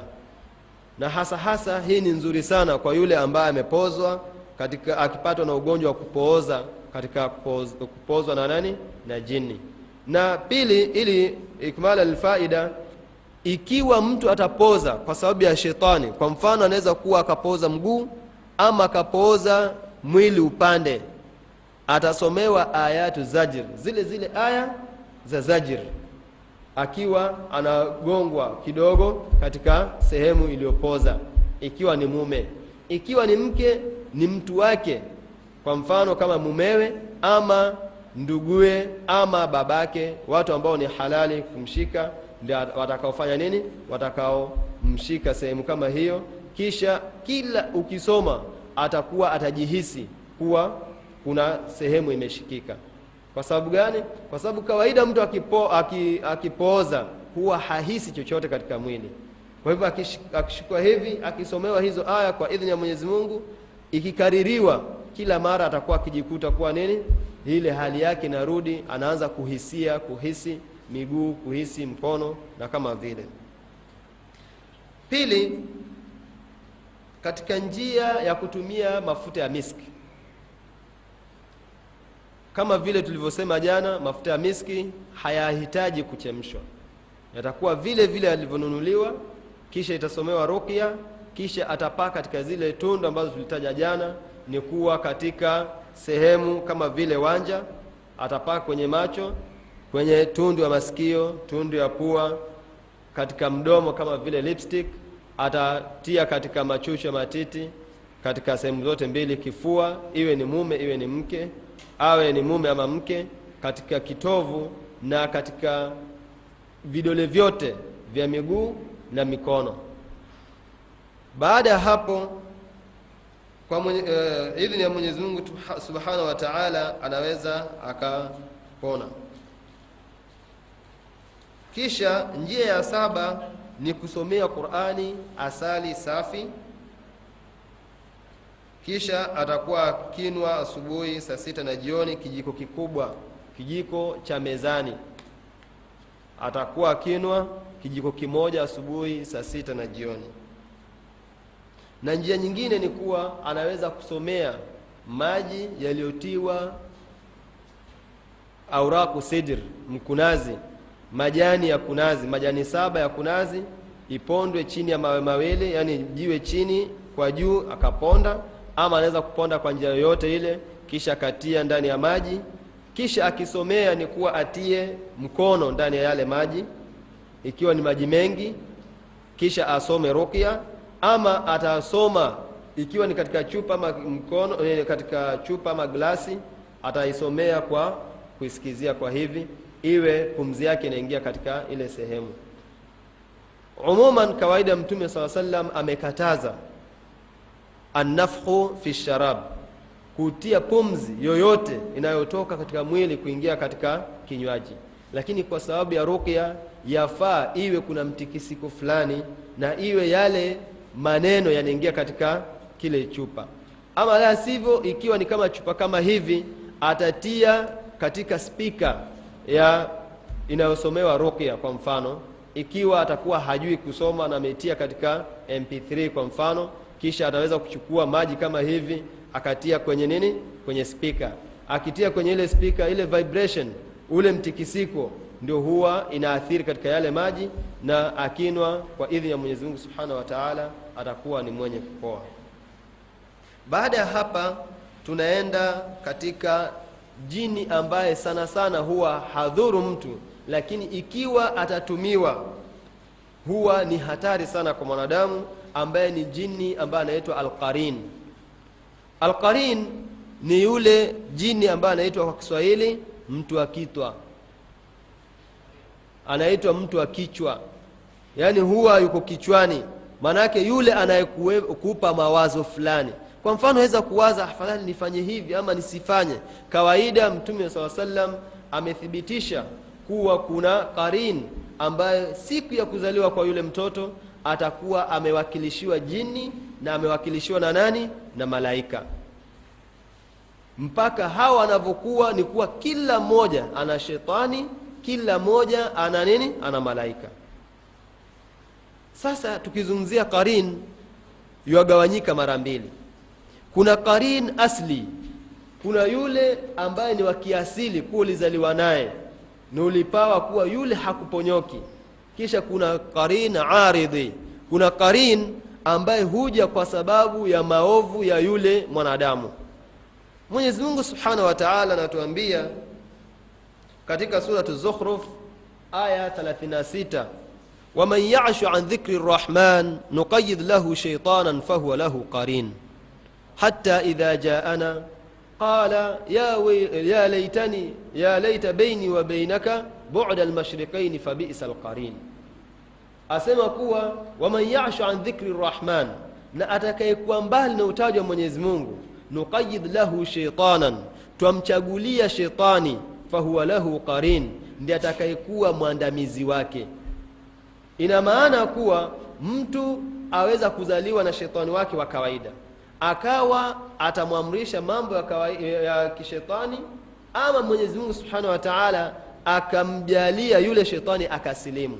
Kama vile mtume sala lla sallam anavyosema katika hadithi ambayo imepokewa na muslim kutoka uh, kwa abi masud radiallahu anhu qal asema qala rasulullahi sala sallam mtume sala sallam asema ma minkum min ahad hakuna yeyote kati yenu illa ukila bihi qarinuhu min aljin isipokuwa amewakilishiwa akawekwa akaandamiziwa eh, qarin mwandamizi katika jini qalu ya rasul allah wa ya rasul allah qal ya rasul allah wakamuuliza qalu wakisema wa iyaka hata na wewe pia mtume mwenyezi mungu una jini ambaye ni shetani uliwakilishiwa qala wa iyaya mtume wa sallam akisema hata na mimi pia ninaye shetani ambaye nimewakilishwa naye.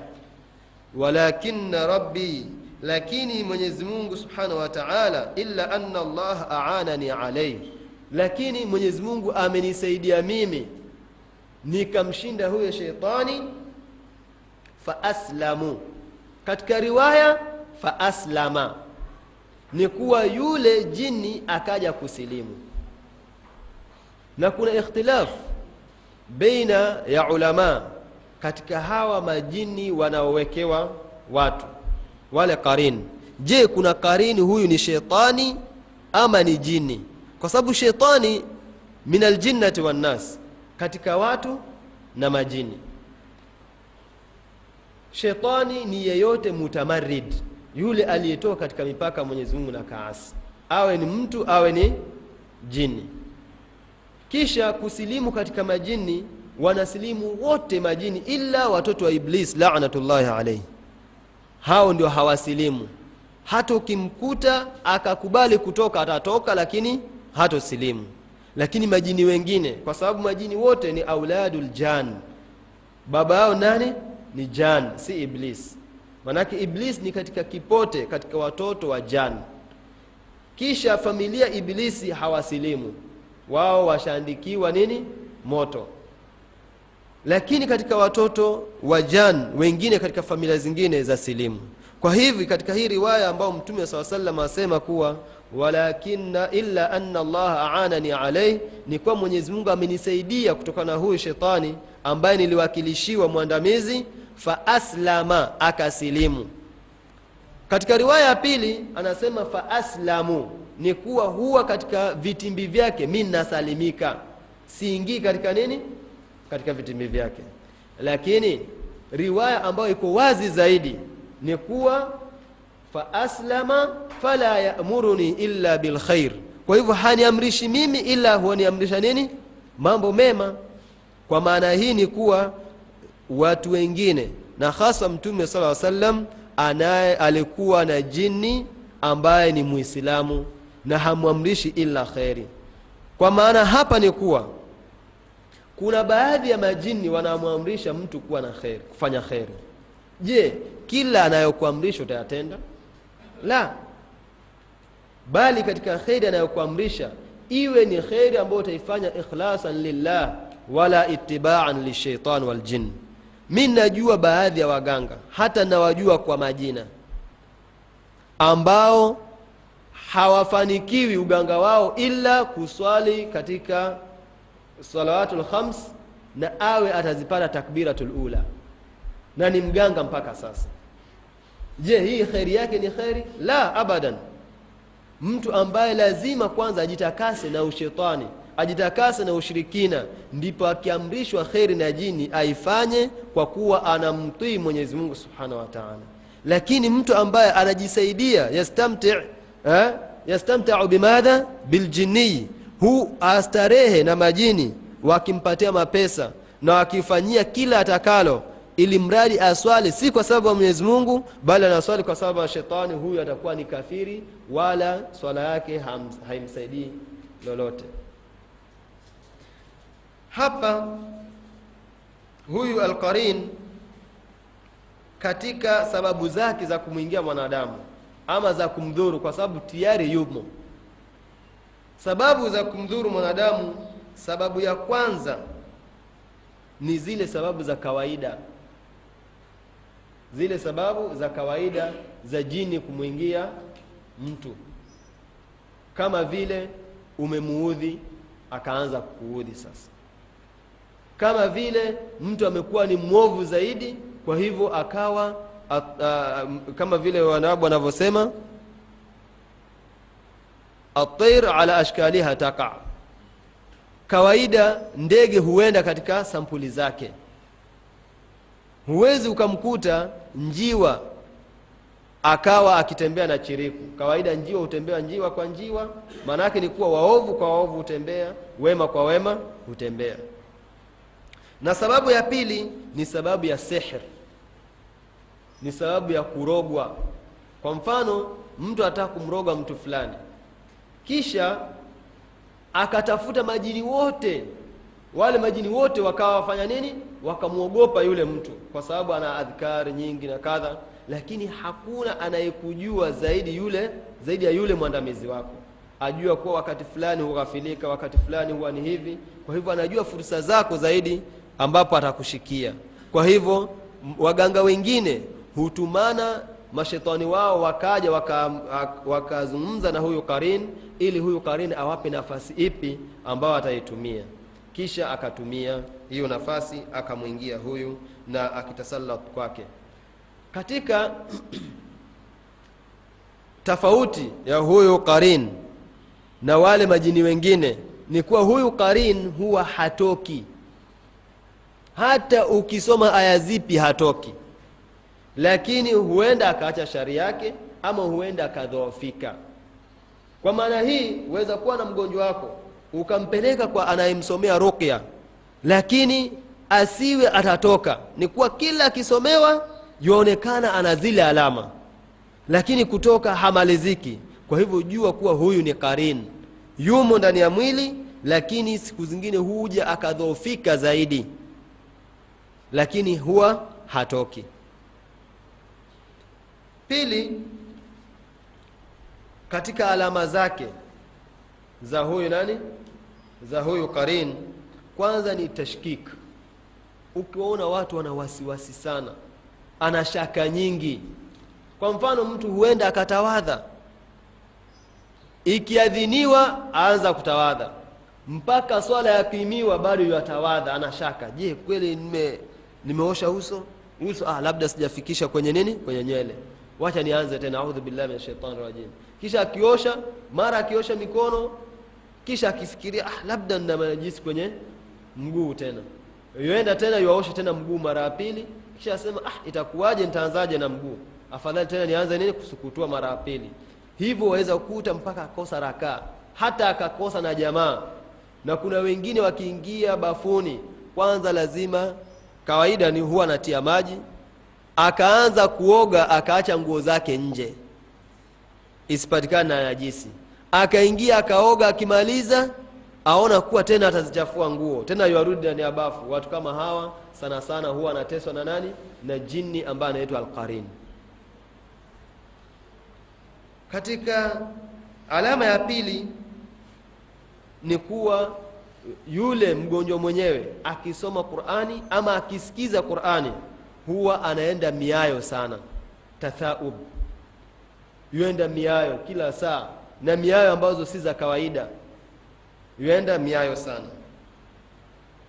Kisha hasa akisomewa ayatu sihr. Aya ambazo zataja sihr kama vile aya za yunus falamma alqau qala musa ma jitum bihi sihr inna allaha sayubtiluh inna allaha la yuslihu amala almufsidin. Ikiendelea ama wa auhaina ila musa an alqi asak naam na hizo zote hizo aya ambazo za sihr zikisomwa huyu hulia sana. Yualia sana na wala hazungumzi na wala hatoki. Jua kuwa huyu nani? Ni qarin kwa hivyo kitu cha kumfanyia ni kumsomea hizi aya za seher aya za adhabu aya za nini mpaka awe hata na zile za tauba mpaka atubu kisha atakuwa akiamrisha kheri.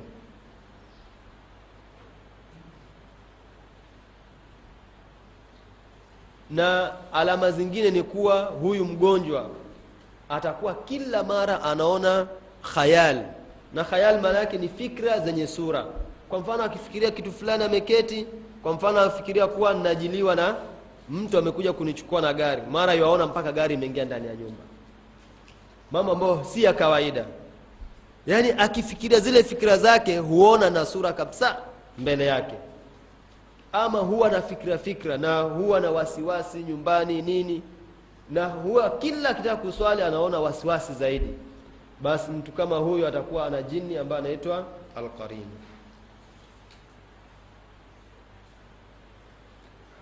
na namna ya kumtoa huyu qarin ama kumdhoofisha huwa kama ni yule qarin wa kutoka atatoka na ataenda.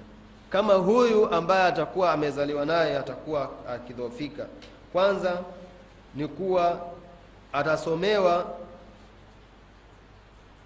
ikiwa ni mwanzo mwanzo wa maradhi atasomewa suratul fatiha ikikaririwa sana na inapendekezwa iwe ni mara saba.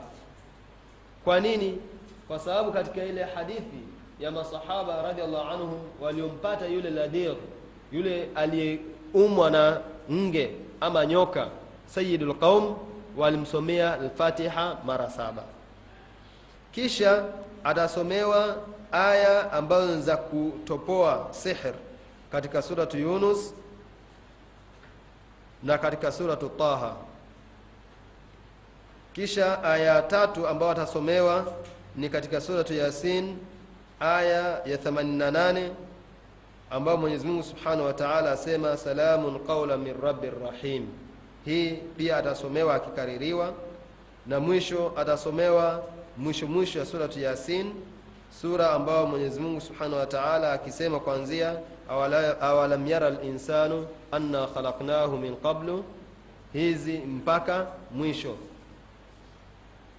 ya suratu yasin kisha atasomewa suratu likhlas qul huwa llahu ahad na qul audhu birabi lfalak na qul audhu birabi nas mpaka mwisho kwa kukaririwa mara tatu tatu ama mara saba saba na zaidi.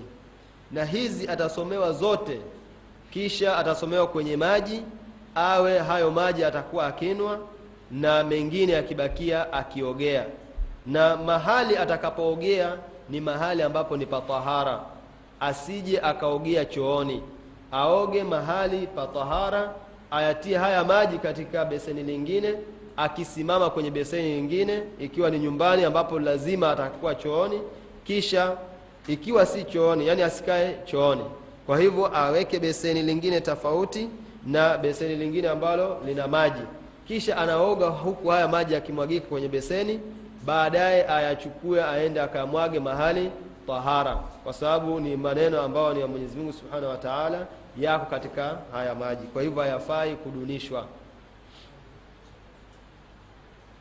Na wakati ambapo huyu mgonjwa amezidiwa sana mpaka akawa hawezi itabidi atasomewa suratul kafirun na suratul ikhlas na kula a'udhu birabbil falaq na birabbin nas. Katika kila siku asomewe mara nyingi sana ifanyiwe tardid kul ya ayuha lkafirun wiki nzima. Kisha kul audhu birab- eh, huwa llahu ahad wiki ya pili. Kul audhu bilfalak wiki ya tatu. Kul audhu birabinnas wiki ya nne. Na kwa idhini ya mwenyezi mungu subhanahu wa haifiki hata hizo wiki. Mwenyezi mungu subhanahu wa atakuwa ashafanya nini? Ashahafifisha yule shetani akaja chini zaidi. Insha allah kufikia hapa nitaanza kuzungumzia baadhi ya adabu za jilsa. Sehemu ambapo mtu yuwafaa kufanyiwa ruqya ama mahali ambapo mtu yuwafanya ruqya. Kwanza katika sifa za huyu mtu ambaye anafanya ruqya lazima kwanza awe ana ikhlas afanye kwa sababu ya mwenyezi mungu subhanahu wa taala peke yake wala asifanye kwa lengo lingine tofauti na ikhlas. Na pili ni kuwa lazima huyu mwenye kufanya ruqya awe anamtegemea mwenyezi mungu subhanahu wa taala wala hatishiki manake awe ni shujaa manake majini wana vituko na wana mbwembwe na wana hadaa na wana makaid na vitimbi.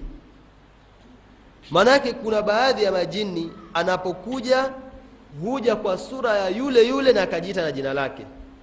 Kwa hivyo ukiwa humjui huwezi kumjua.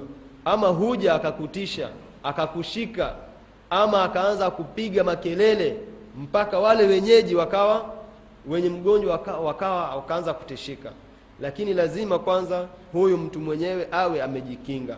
Kwanza jambo la kwanza ni tahsin kujikinga.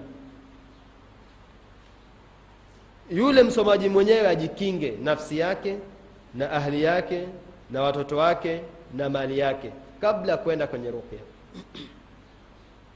Na pia anapofika pale pia ajikinge yeye.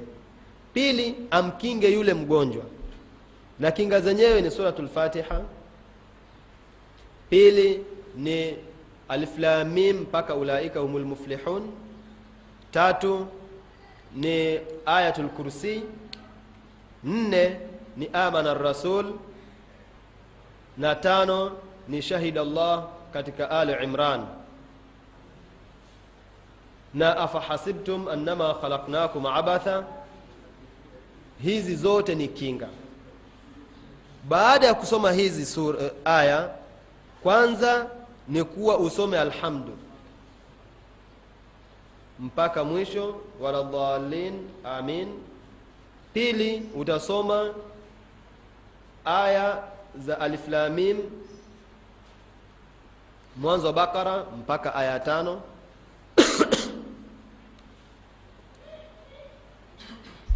Ya tatu utasoma ayatul kursi. Ya nne utasoma amana rasul mpaka mwisho ya bakara katika hizo aya mbili.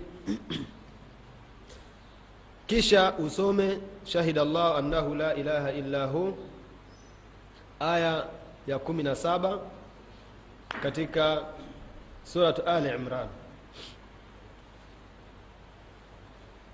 baada ya hapo utamwita huyu jini.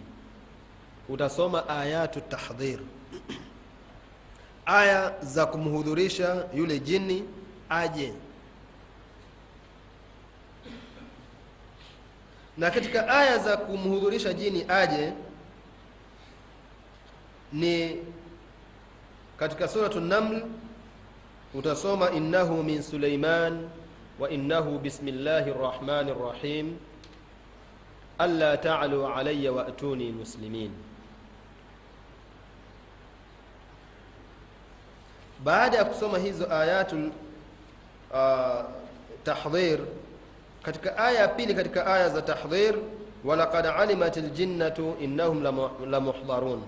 حقيقة ومجوا مجني كوا واو وتهذريش ومبيلة من يزمون سبحانه وتعالى. Utasoma hii aya. Aya ya kwanza utaisoma innahu min suleiman utaikariri. Kisha usome aya ya pili. Na katika surat lbaqara ainama takunu yati bikum llahu jamian ambayo iko katika sura sayaqul iko katika juzu ya sayaqul. Sayaqulu sufaha utasema utasoma hii aya ainama takunu popote mlipo yati bikum llahu jamia. Inna allaha ala kulli sheiin qadir. Hakika mwenyezi mungu ni mweza wa kila kitu na kila jambo. Kisha baada ya huyu jini kuja aya ziko nyingi sana. Kuna kana, kama hii katika suratu safat fakadhabuhu fainnahum lamuhdharun 127 suratu rum aya 16 wa amma alladhina kafaru wa biayatina waliqai lakhira al-akhirah wa faulaika fil adhabi muhdarun. Hizi aya ukizisoma kwa yakini yule jini hata awe wapi lazima atakuja kwa idhini ya mwenyezimungu Subhanahu wataala Akifika kuna maswali ambayo utamuuliza na ana alama za hudhur. Ima utamwona ana kijasho chembamba kwenye uso. Ima utamkuta huyu shetani alivyokuja ni kuwa mwili utakuwa moto sana kwa huyo mgonjwa. Atakwambia kuwa nasikia kichwa kinauma ama nasikia kizunguzungu ama atakwambia kuwa nasikia nini? Mwili uko moto ama atakwambia kuwa nasikia tumbo linafanya nini? Lina nguruma na kuzunguka kama kwamba matumbo yote yanachafuka. Ama la sivyo atakwambia kuwa nasikia kutapika. Yaani kama kwamba kuna nini? Kuna kitu chaja kama kwamba anataka kutapika kichechevu. Wakati mwingine utamkuta kuwa huyu mgonjwa atapiga makelele mengi sana. Na katika hizi hali zote kuna namna za kipo, kupoza ikiwa atakuja juu na atafanya fujo utamsomea ayatu sakina aya za utulivu. Utasoma sura al-an'am aya 17 13 kunao majini ambao humvaa mtu mzima mzima. Yule mtu akaenda katika ghaib akawa hayupo na kuna majini ambao humvaa mtu akawa yuko nusu. Nusu mtu nusu jini. Na kuna jini wakati ambapo amedhofika zaidi huwa ni kwenye vidole vya miguu vidole vya mkono. Kwa hivyo saa zingine ni kuwa hayuko. Na jini wengine akiwa atasomewa atamsikia ana uzito katika mgongo. Kwani sana sana huwa katika kifua ndio jini huwa anajenga nyumba yake kisha anachukua markazi lmukh anachukua sehemu za kumtawala yule mwanadamu katika sehemu ya akili akamtawala. Sasa waona kuwa mtu yuenda hivi kumbe shetani ndi anayempeleka na remote yake. Na sana sana jini ambao humtawala sana mtu mpaka kichwani anaitwa jinniyun kamil. Jini ambaye ni mkamilifu.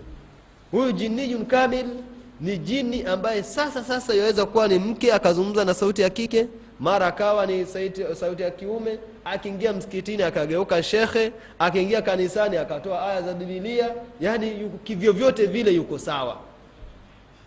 Yani aweza kupretend akajidai kuwa ni mke na ukakubali kuwa ni wa kike. Akaja kujidai kuwa ni wa kiume akawa ni kama mume. Popote ukimwangusha atakutolea dalili na atakuwa ni kama kwamba ndiye huyu anaitwa jiniyun kamil kwa hiyo baada ya hapa ikiwa ataleta fujo atasomewa aya za adhabu na aya za adhabu ni kuwa asikize kwanza suratul baqara. Unaweza kumwacha kama siku hiyo umechoka kesho ukamwanzia suratul baqara tatu kimoja. Ni kuwa tiyari mtume saa salam asema suratul baqara la yastatiuha lbatala suratul baqara haiwezekani na wachawi ni kuwa ukisoma suratul baqara hata uchawi upi uje nyumbani hautakufikia biidhnillahi lkarim kwa hii ni kuwa suratu lbaqara suratu safat suratu rahman suratu zilzala idha zulzila suratu likhlas hizi ni sura ambazo mumin ikiwa atazisoma na nayakini nazo mwenyezi mungu subhanahu wa atamkinga. Atamkinga na mashetani na ikiwa shetani yupo atachomeka mpaka kufa kwake. Na kuna siku moja nikamsomea mtoto mmoja ikawa yule shetani alikuwa ni khadimu sahir anamtumikia mchawi. Mwisho nikamuuliza waonaje? Maanake alikataa kutoka. Ana, alipoenda anasema kuwa mimi nilirudishwa na nikapigwa nikasema nikaambiwa kuwa nisitoke hapa nisitoke kabisa. Nikamwambia basi kama hutatoka utakufa. Tiyari tayari tukaanza kumsomea. Kwa idhini ya mwenyezi mungu mpaka akachomeka mpaka yule mgonjwa mwenyewe alikuwa kila tukisoma yuamuona yule shetani. Mpaka akamwona amefariki akaogeshwa kwa sababu alikuwa ni mwislamu akaoshwa akapelekwa mpaka wapi? Makaburini akavishwa sanda akainuliwa mpaka makaburini mpaka kazikwa walipotoka ndio huyu washtuka anasema kuwa nimemwona akichomeka. Kwa sababu mara ya kwanza alikuja ana marasta mpaka gotini. Akimwona. Sasa ikawa katika ile fantasi yake ama fansi yake katika khayal katika kumwangalia vile alivyokuwa amelala anamwona. Najua kuwa hikma ya kwanza ni kuwa ukimsomea mgonjwa yoyote akafumba macho na akwambia kuwa nimeona kadha na kadha na kadha jua kuwa jini yumo ndani yake saizi ikiwa atamuona kwa nje ni kuwa yuko nje yake. Akamwona kuanzia kuchomeka kwake mpaka kuswaliwa mpaka kuzikwa.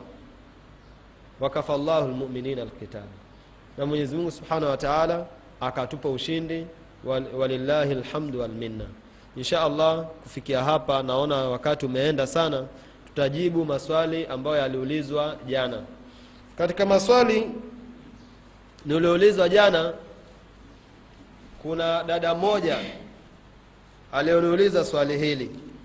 Anasema asalamu alaikum nauliza mimi huwa sina hamu na mume wangu na sana kila akinihitaji huwa sitaki na akiwa yuko mbali? Kila akinihitaji huwa sitaki na akiwa yuko mbali na mimi huwa namhitaji je shida hii itakwisha vipi? Alhamdulillah wasalatu wassalamu ala rasulillah wa hii shida insha allah itajulikana wakati ambapo ukimtafuta atakayekusomea ruqya na hasa hii yaonyesha kuwa huyu jini anaweza kuwa ni katika yule sampuli ya kwanza tuliyomsema yule jiniyu ashiq na uzuri zaidi ni kuwa usomewe ikiwa mume pia yuko asomewe pia. Yaani mume asomewe pale pale na mke asomewe pale pale. Ili ajulikane yuko kwa nani. Kwa sababu sana sana majini wengine huwa kwa mke wakamtesa mume. Na ama akawa kwa mume akamtesa mke.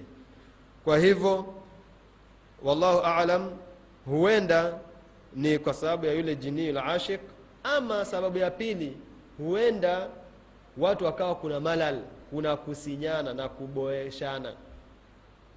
Kawaida pia huwa kuna hivi. Kwa sababu arabu husema kathratu limsas yumitu lihsas kugusana sana kwa maliza hisia.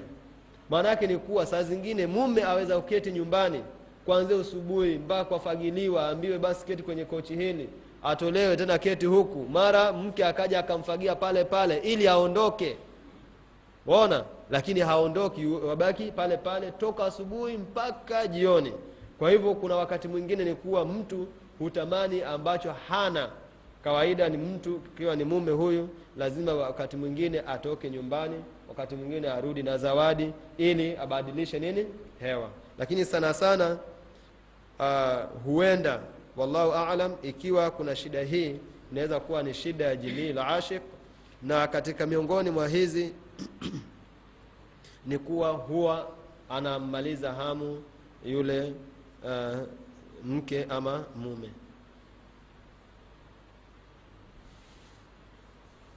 Labda kuna swali lingine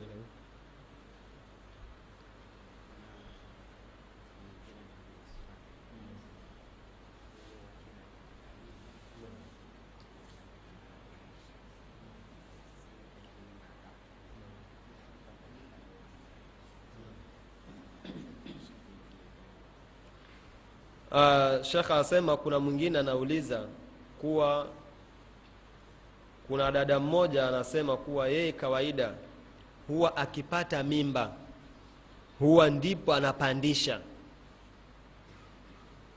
Huwa anapandisha kila akipata mimba. Alhamdulillah wasalatu wassalamu ala rasulillah wabaad katika hili jambo lionyesha hakika ya yale mtume saa salam alivyosema kuhusu istihadha. Mtume saa salam asema kuifarikisha beina ya hedhi ambayo ni damu ya ada ya kawaida kuonyesha kuwa mke ana afia na ile istihadha damu ya ugonjwa. Mtume saa salam asema kuwa innama hiya rakbatu min ashaitan hili huwa ni teke la shetani humpiga teke katika tumbo ya yule mwanamke ili asiweze kupata nini? Kupata mimba. Na hasa akiwa huyu jini ni wa kisihir. Sana sana huwa hataki huyu mume apate mtoto. Kwa sababu gani? Kwa sababu mume hupenda sana akiwa na mtoto na mke wake huwa hii ndio alaka kubwa ya kufungamanisha ndoa hii na iwe itadumu. Kwa hivyo ni kuwa huyu shetani huwa kila akipata mimba husikia vibaya zaidi kwa sababu ya kudumu kwa ndoa. Na ndio sababu kubwa ya kufanya nini? Kufanya ili apandishe na kukua na nini? Na ghera. Mwenyezi mungu subhanahu wa taala asema katika surat lbaqara wattabau ma tatlu shayatinu ala mulki suleiman. Wana, na walifata mayahudi yale yaliyofatwa na mashetani juu ya ufalme wa suleiman alaihi salam wama kafara suleiman wala hakufuru suleiman alaihi salam. Walakina shayatina kafaru bali mashaitani ndo waliokufuru yuallimuna nasa sihr wakiwafundisha watu uchawi. Wama unzila ala lmalakaini bibabil na ule ulioteremshiwa malaika wawili na katika qiraa wafalme wawili katika babil harut na marut. Wama yuallimani min ahad na wale walikuwa hawamfundishi yeyote hata yaqula mpaka waseme wakimwambia innama nahnu fitna fala takfur. Sisi hakika ni mtihani wala usikufuru maanake ni kuwa usijifundishe uchawi. Kwa hivyo kusoma uchawi kwenyewe ni kufru na kutumia uchawi ni kufr fala takfur fayataallamuna minhuma. Kisha wajifundisha wale watu walikuwa wakikufuru hivyo hivyo wakijifundisha kwa hao wafalme wawili ama malaika wawili ma yufariquna bihi baina almar'i wa zawjihi. Yale waliokuwa wakiwafarikisha nao mke na mume wake. Wama hum bidarina bihi min ahadin illa biidhni llah wala hawawezi kumdhuru yeyote ila mwenyezi mungu akitia idhini yake ya kidunia kuwa iwepo ndio huwa ikawa. Maanake katika idhini ya mwenyezi mungu subhanahu wa taala kuna idhini kauni kuna idhini ya kidunia kilimwengu kuwa mwenyezi mungu ametia idhini kitu kitukie katika ulimwengu. Na kuna idhini shari kuna idhini ya kisheria. Na tofauti kati ya idhini hizi mbili idhini ya kilimwengu ni kitu kuwepo. Wala yuhibuhu llah wala yardah ni kuwa mwenyezi mungu hapendi wala haridhii kwa mfano mtu sahizi tunajua kuwa kuna ukafiri na kuna makafiri kuna tembo na kuna walevi. Je mwenyezi mungu anaziridhia? La mwenyezi mungu haridhii wala hazipendi. Bali mwenyezi mungu anazichukia na awapa madhambi na awaadhibu kwa maana hii ni kuwa idhini hivi vitu kuwepo ulimwenguni mwenyezi mungu amezipa idhini za kilimwengu. Maanaake ni kuwa hawajamshinda mwenyezi mungu ndipo vitu kama hivi viwe ulimwenguni. Kwa hivyo hawajamshinda mwenyezi mungu. Ni idhini yake mwenyezi mungu ameitoa ili viwe lakini havifanye nini? Haviridhii kwa maana hii ni kuwa hiyo ni katika madhara ima ya sihr ima ya huyo shetani anamdhuru ili asipate mimba ili yale mapenzi na mafungamano yasiyo yataendelea kati ya huyu mume na yule mke wallahu alam. Mwingine asema hapa assalamu alaikum shekh swala utajuaje kama umea, umeathirika na hasad na kama hasad imeathiri nyumba yako na mali yako? Pili anauliza na wawezaje kutibu hasad mwilini mali na nyumba yako? Kwanza kujua kuwa hasad imepatikana nyumbani ama hasad imepatikana mwilini mwako ama hasad imepatikana katika maeneo yako kawaida haya ni mambo ambayo tunarudi kwenye ada. Kisha pili mimi huwa ninajaribu kutafuta namna ya matibabu ya hasad. Samahani shekh nawajulisha kina mama mwaweza kuandika masuala yenu muyalete haraka iwezekanavyo. Kwa sababu maswali yatukua shekh sasa hivi. Amin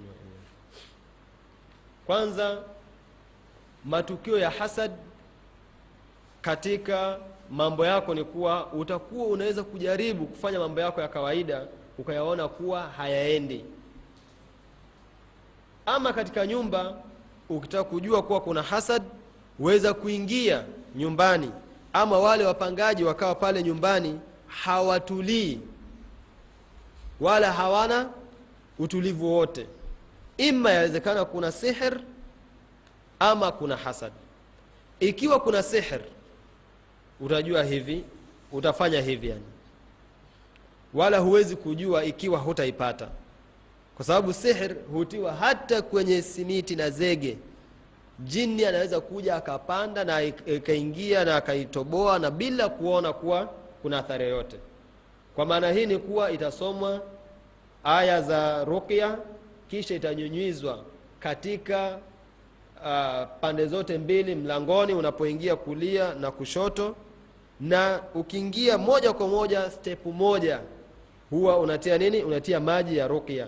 Kisha katika kila pembe katika pembe za kwa ndani na kwa nje katika kila kona kona kubwa za nyumba. Si kona ndogo katika kila rumu bali kona katika zile pembe za nyumba yote itatiwa maji ambayo imesomewa ruqya na kwa idhini ya mwenyezi mungu subhanahu wa taala ikipata ile ardhi ya nyumba iwe ni e, juu ya simiti iwe ni udongo iwe ni vipi kwa idhini ya mwenyezi mungu hata ikiwa chini ya ardhi mwenyezi mungu ataitopoa biidhnillahi lkarim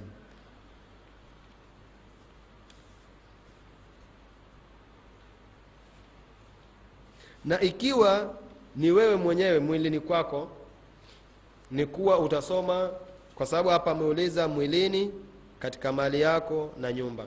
Katika mwili utasoma ruqya kisha utaoga na utakunwa.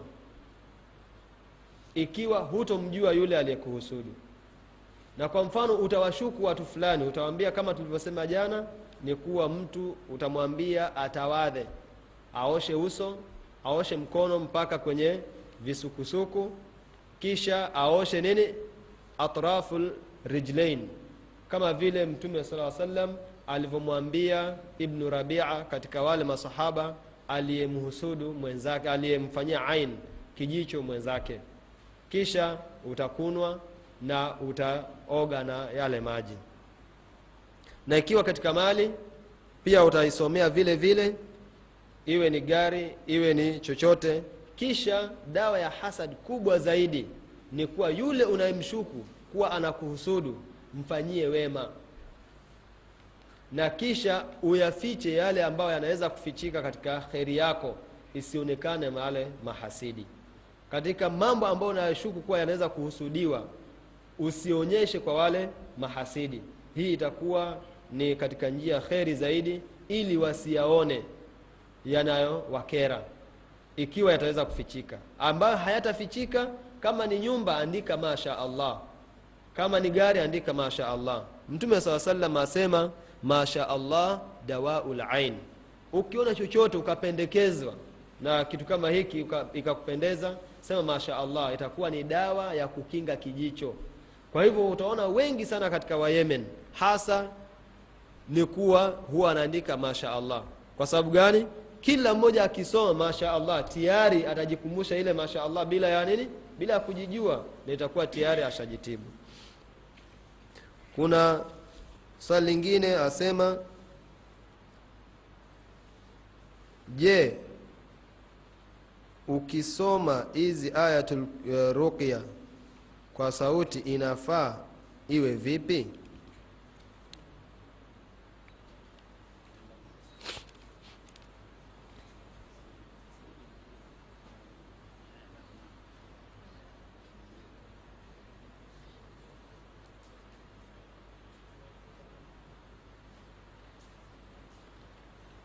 anasema je kafiri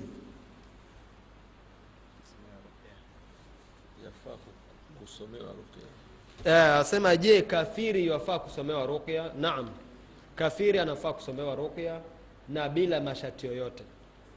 Kafiri hana sharti lolote la kusomewa ruqya kwa hivyo kafiri akikuita kuwa hebu njoo unisomee ama unisomee qurani wewe mweke vile vile umsomee qurani katika sikio la kulia na biidhnillah kulingana na ile hadithi ya masahaba radiallahu anhum walioenda katika sayidul qaum ambao walikuwa si waislamu wakasema kuwa innakum takhrujuna min indi hadha rajul hakika nyinyi mwatoka kwa huyu mtu na nadhani kuna kheri mliopata kwake.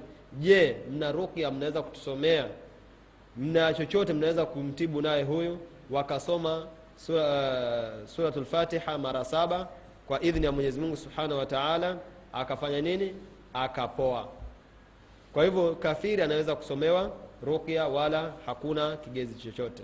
Lakini mwislamu kusomewa ruqya lazima tuseme kama vile tulivyosema ni kuwa akingwe yeye ile nyumba isomewe katika kila pembe ayatul kursi na juu na chini ili kuwe kuna kinga tahsin na wale watu wote wafanyiwe tahsin ndipo asomewe katika swali lingine anasema assalamu alaikum sisi kwetu kuna utajiri. Ni inayesemeka tumeupata kwa kupitia majini. Je inafaa mimi kutumia utajiri huo? Mtu anasema sisi kwetu tuna utajiri lakini huu utajiri wasemekana ulipatikana kwa majini je sisi twafaa kutumia utajiri huo? Kwanza katika kutumia utajiri huo hauna wasiwasi. Kwa sababu gani? Ikiwa aliyekufuru ni babu hapa kutakuwa kuna masala mengi. Je yule babu alikuwa ni kafiri? Kwa hivyo la yarithu lmuslimu lkafir mwislamu hamrithi kafiri ikiwa masala hii haya ni kuwa yule babu alikufuru kwa hivyo hufai kama mwislamu kumrithi kafiri. Na ikiwa alitumia majini bila ya kukufuru na sidhani wallahu alam itakuwa ni kuwa ile mali itakuwa madhambi ni yake wewe unaweza kutumia. Ikiwa aliotumia ni kufru na akakufuru yeye. Huenda akawa ni babu alikufuru. Baba akayarithi na ilikuwa ni haramu baba kumrithi kafiri. Na baba akawa hana wasiwasi. Wewe ukawa ni mwislamu umemrithi mwislamu kwako hauna nini? Huna wasiwasi. Bali yule aliye aliyechukua ile mali katika mambo ya kiharamu ndiye atakayeulizwa siku ya kiama kwa sababu gani? Kwa sababu kuchuma hii mali haya mali yamekuwa na sababu mbili tofauti. Kwa mfano mtu yafanya kazi katika kenya breweries ni malun tembo lenyewe malun mwenye kuifanya ile kazi ya tembo malun kila sehemu. Na pesa zake zina laana. Yuaja kwako dukani akanunua mkate.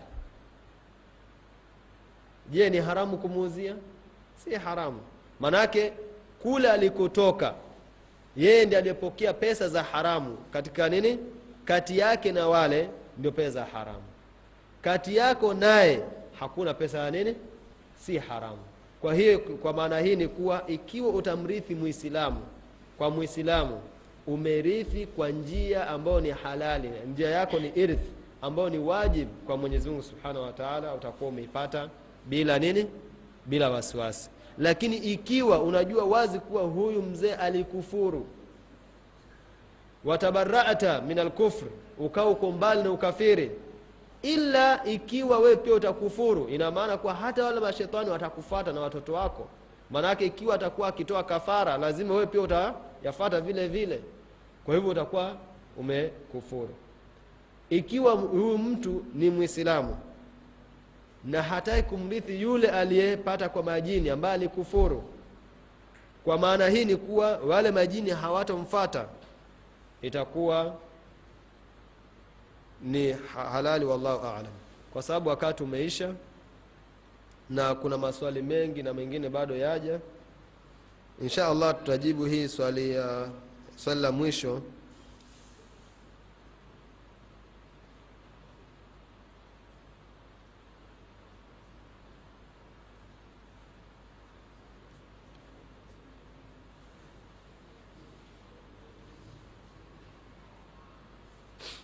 haya huyu ameuliza swala nzuri sana. Akiuliza ustadh nani hasa wa kumwendea kusomea qurani ikiwa hujui kusoma baadhi ya ayat kwa mfano na sura?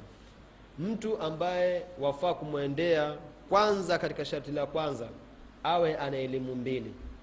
Elimu ya kwanza ni elimu ya kisheria kidini. Kwa sababu maalasaf kuna watu wengine husomea watu qurani hajui hata akimuuliza yule jini jini huja akasema mi nataka mbuzi mi nataka uh, kitambara fulani nataka gushe nataka kadha na akapewa. Kwa hivyo mtu wa kwanza kumwendea ni mtu ambaye anajua elimu ya dini na pili anajua aqida kiuzuri.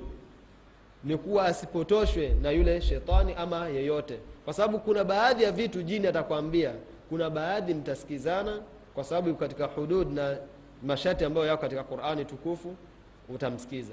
Kuna baadhi ya watu wanaosoma wanamsomea jini kisha yule jini akija juu atasema kuwa anataka achinjiwa mbuzi atafanyiwa. Kisha huyu shekhe kwa elimu yake ndogo atakwambia bana wajua hii ni sadaka bana ama la sivyo akampata yule jini ambaye anaitwa aljiniyu lfilosof yule jini ambaye ana falsafa. Akamtoa na huku akamtia na huku. Akamwambia bana kuchinja utachinja kwa sababu ya mwenyezi mungu na hii ni sadaka na uwatolee watu. Kisha atakubaliana naye na akachinja lighairi llahi tabaraka wataala na dhabhu lighairi llah shirk. Sio? Atamwingiza katika ushirikina. Kwa hivyo mtu wa kumwendea kusomea sharti awe anajua sheria ya mwenyezi mungu subhanahu wa taala na pili awe anajua ujanja wa jini na kisha jini asimwambie kuwa mi natoka kwa heshima zako shekh la toka lillahi tabaraka wa taala wala mimi si chochote si lolote. Mimi nakutoa kwa sababu ni amri ya mwenyezi mungu subhanahu wa